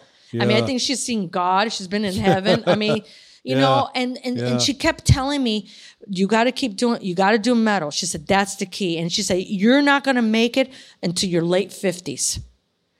And she's like, I'm like, Fucking good. I'm like, you know, and I'm maybe I'm starting to see that. And maybe my mom is right because I am going to be 54. You know, I don't feel like I'm 54. I don't think I look 54 because I still like to play and I'm still have an inner child. Sure. But, you know, I'm thinking that it is, maybe my mom is predicting and her prediction is coming true, you know, but I'm just, I try not to really think about that. But sometimes, you know, I do kind of get sad when I look at other people making it where I want to No, be. No, that's poison. That's I know. poison. I know. That's- but then I yeah. try to not do It's that. not. That's not your journey. No. That's their journey. Yeah. That's No. what I, I always think, and and it's sort of ironic that this the title of this of this show that's at the Sal Sal Salmagudan, Oh, uh, it's Salmagundi. Yeah, yeah. yeah, is onward journey. So maybe I have to think about that onward journey. It's like you know, this is my journey. You know, I think about when I was in New York. I was here when I was eighteen, and my whole perspective in New York is completely different than what it is now. Mm-hmm. And I think being here at the age now, I'm observing, watching. You know, I've taken pictures of people on subway, you know, because I find their dress or, you know, the lighting or the billboard signs. You know, I've been, you know, I'm like looking at everything as art. Yeah. So Yeah. I'm, I'm taking it in and taking pictures and, and I'm almost thinking like, wow, this be kind of a cool, like I saw this guy wearing his hot pink shoes with shorts with a red, um, red umbrella.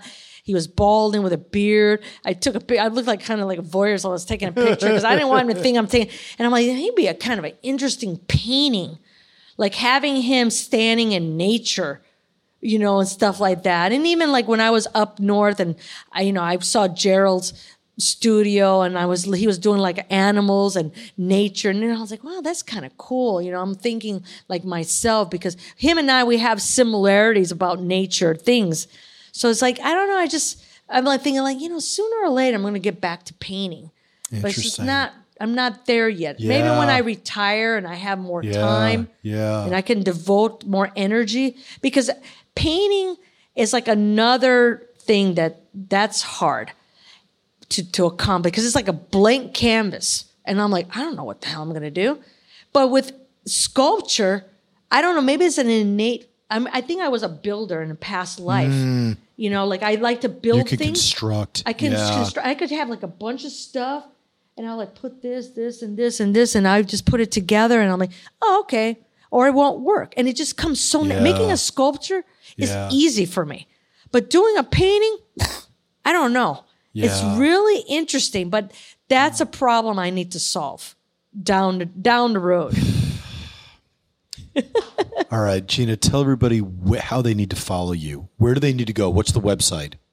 Well, my website is www.gina with a G, G I N A, Herrera, H E R R E R A, that's all together, dot com is my website.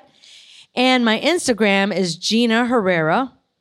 Eh, art. So you have two A's at the end. So it's G I N A H E R R E R A A R T.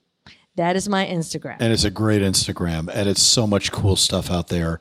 And I love that you're keeping us up to date on like how things are going and like showing the evolution of the projects as they come along. Um, it's been a blast. Thank you so much for coming over and doing this. Well, I am honored. This is this is going to be a moment in history. So when I have my foundation, people will have headphones and listen to this. I'll be in the other life. I will too. Yeah, I'll probably be we'll it. we'll probably be I'll in the clouds. We'll, we'll we'll toss a couple balls next to each other or something like that, or we'll make art. You know, make art. maybe we'll have a We'll have our pod own gallery up We'll there. have our own gallery. yeah, we'll have a podcast in Yeah. heaven up there. Wouldn't that be cool? Sold. Yeah, Done. done. All right. This has been awesome. Well, Let's thank do you this so again. much. I, I'm honored. Thank you. That was Gina Herrera's profile in Havoc. Did you guys like that? Was she funny? Did she piss you off? Did she inspire you at all? Did you take away something from that? Um, hopefully, all the above. Um, well, I mean, not that I'm trying to piss people off, uh, but you know, when you get opinionated people on the show, that's that's kind of inevitable. Um, it's funny, you know, 2023, it's hard to say, hey, uh, we got to totally divorce politics or political sentiment uh, from these shows because it kind of bleeds into almost everything we do.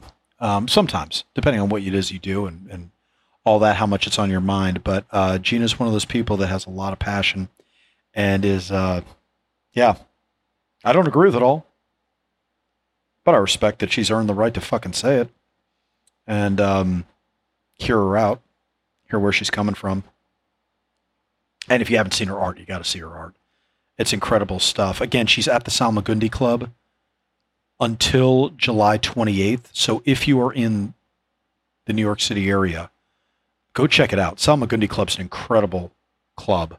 Um, does a lot for veteran veterans in the arts, in the visual arts, and uh, yeah, it'd be good for you guys go down there and see it. And Gina's work is in exhibition, as we said, in, in a group exhibition with folks like Elise McKelvey. Um, and our friend Ron Erickson from Frontline Arts is, is showing in that show as well. Um, but definitely uh, go down and check that out. She's uh, her work's incredible. I know she was downplaying it. She's like, ah, it's just a wall hanging and all that. Uh, trust me, you, you want to see her work live. Uh, she's doing some very cool stuff, and um, I'm really interested to see where her career goes. I think she's playing a dangerous game. I've never heard somebody talk so much about uh, the money and about where their career, where they want their career to go financially. Uh, it's a ballsy move. As I said, calling your shot like that. I don't know. I, I've never seen that really work out because I feel like that puts the emphasis in the wrong place. But what do I fucking know? Her work's great, and it does seem like she's coming into her own, and you know, we'll see. Um, but she's fucking, she's talented. She's talented. She works her butt off, and uh, that's always a pretty good recipe for success. So it'll be interesting to see where that goes from there. It's also just crazy to think of the shit that you end up doing after spending 25 years in the military, or while you're in the military. I mean, obviously she was a reservist, so she had some time on her hands. Um, you know, but in between working a full time job and uh, you know being an artist, that's a lot of balls in the air. You know, so um, but it's interesting to see how that plays out. Uh. Anyway, this is a good time. Uh, so listen, I started off this episode by talking about this mission's this mission this mission this episode's first sponsor. Can you tell I've done this spot enough that now I'm just getting sloppy with it? Okay, this episode's first sponsor that I mentioned was Second Mission Foundation. But now let me take a second and talk about this episode's other sponsor, Veterans Repertory Theater, which, for those of you that don't know, is my nonprofit. So, Veterans Repertory Theater is a nonprofit, 501c3 organization. What do we do? I do actually have a definition.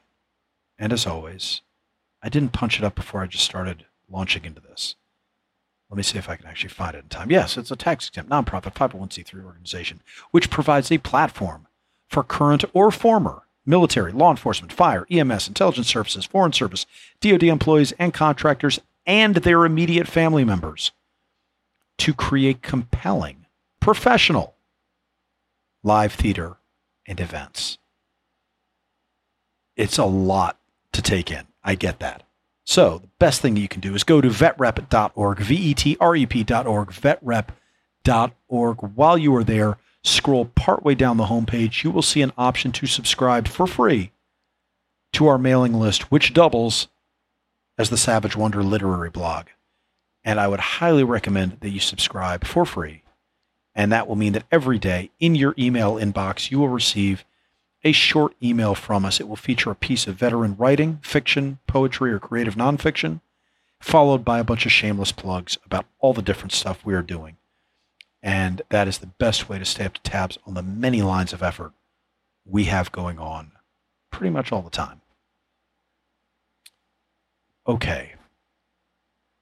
I got to thank this episode's producer, Mike Neal, for again cranking out an awesome episode or awesomely produced episode. Whether or not it's an awesome episode is your vote, I guess. Uh, but thanks, Mike, for putting that together. Uh, I'm Christopher Paul Meyer. My thanks again to Gina Herrera and the players for allowing us to record that episode and giving us the time, bandwidth, and capabilities of putting all that together. On behalf of everyone at Havoc Journal, see you next time for another profile in a Havoc.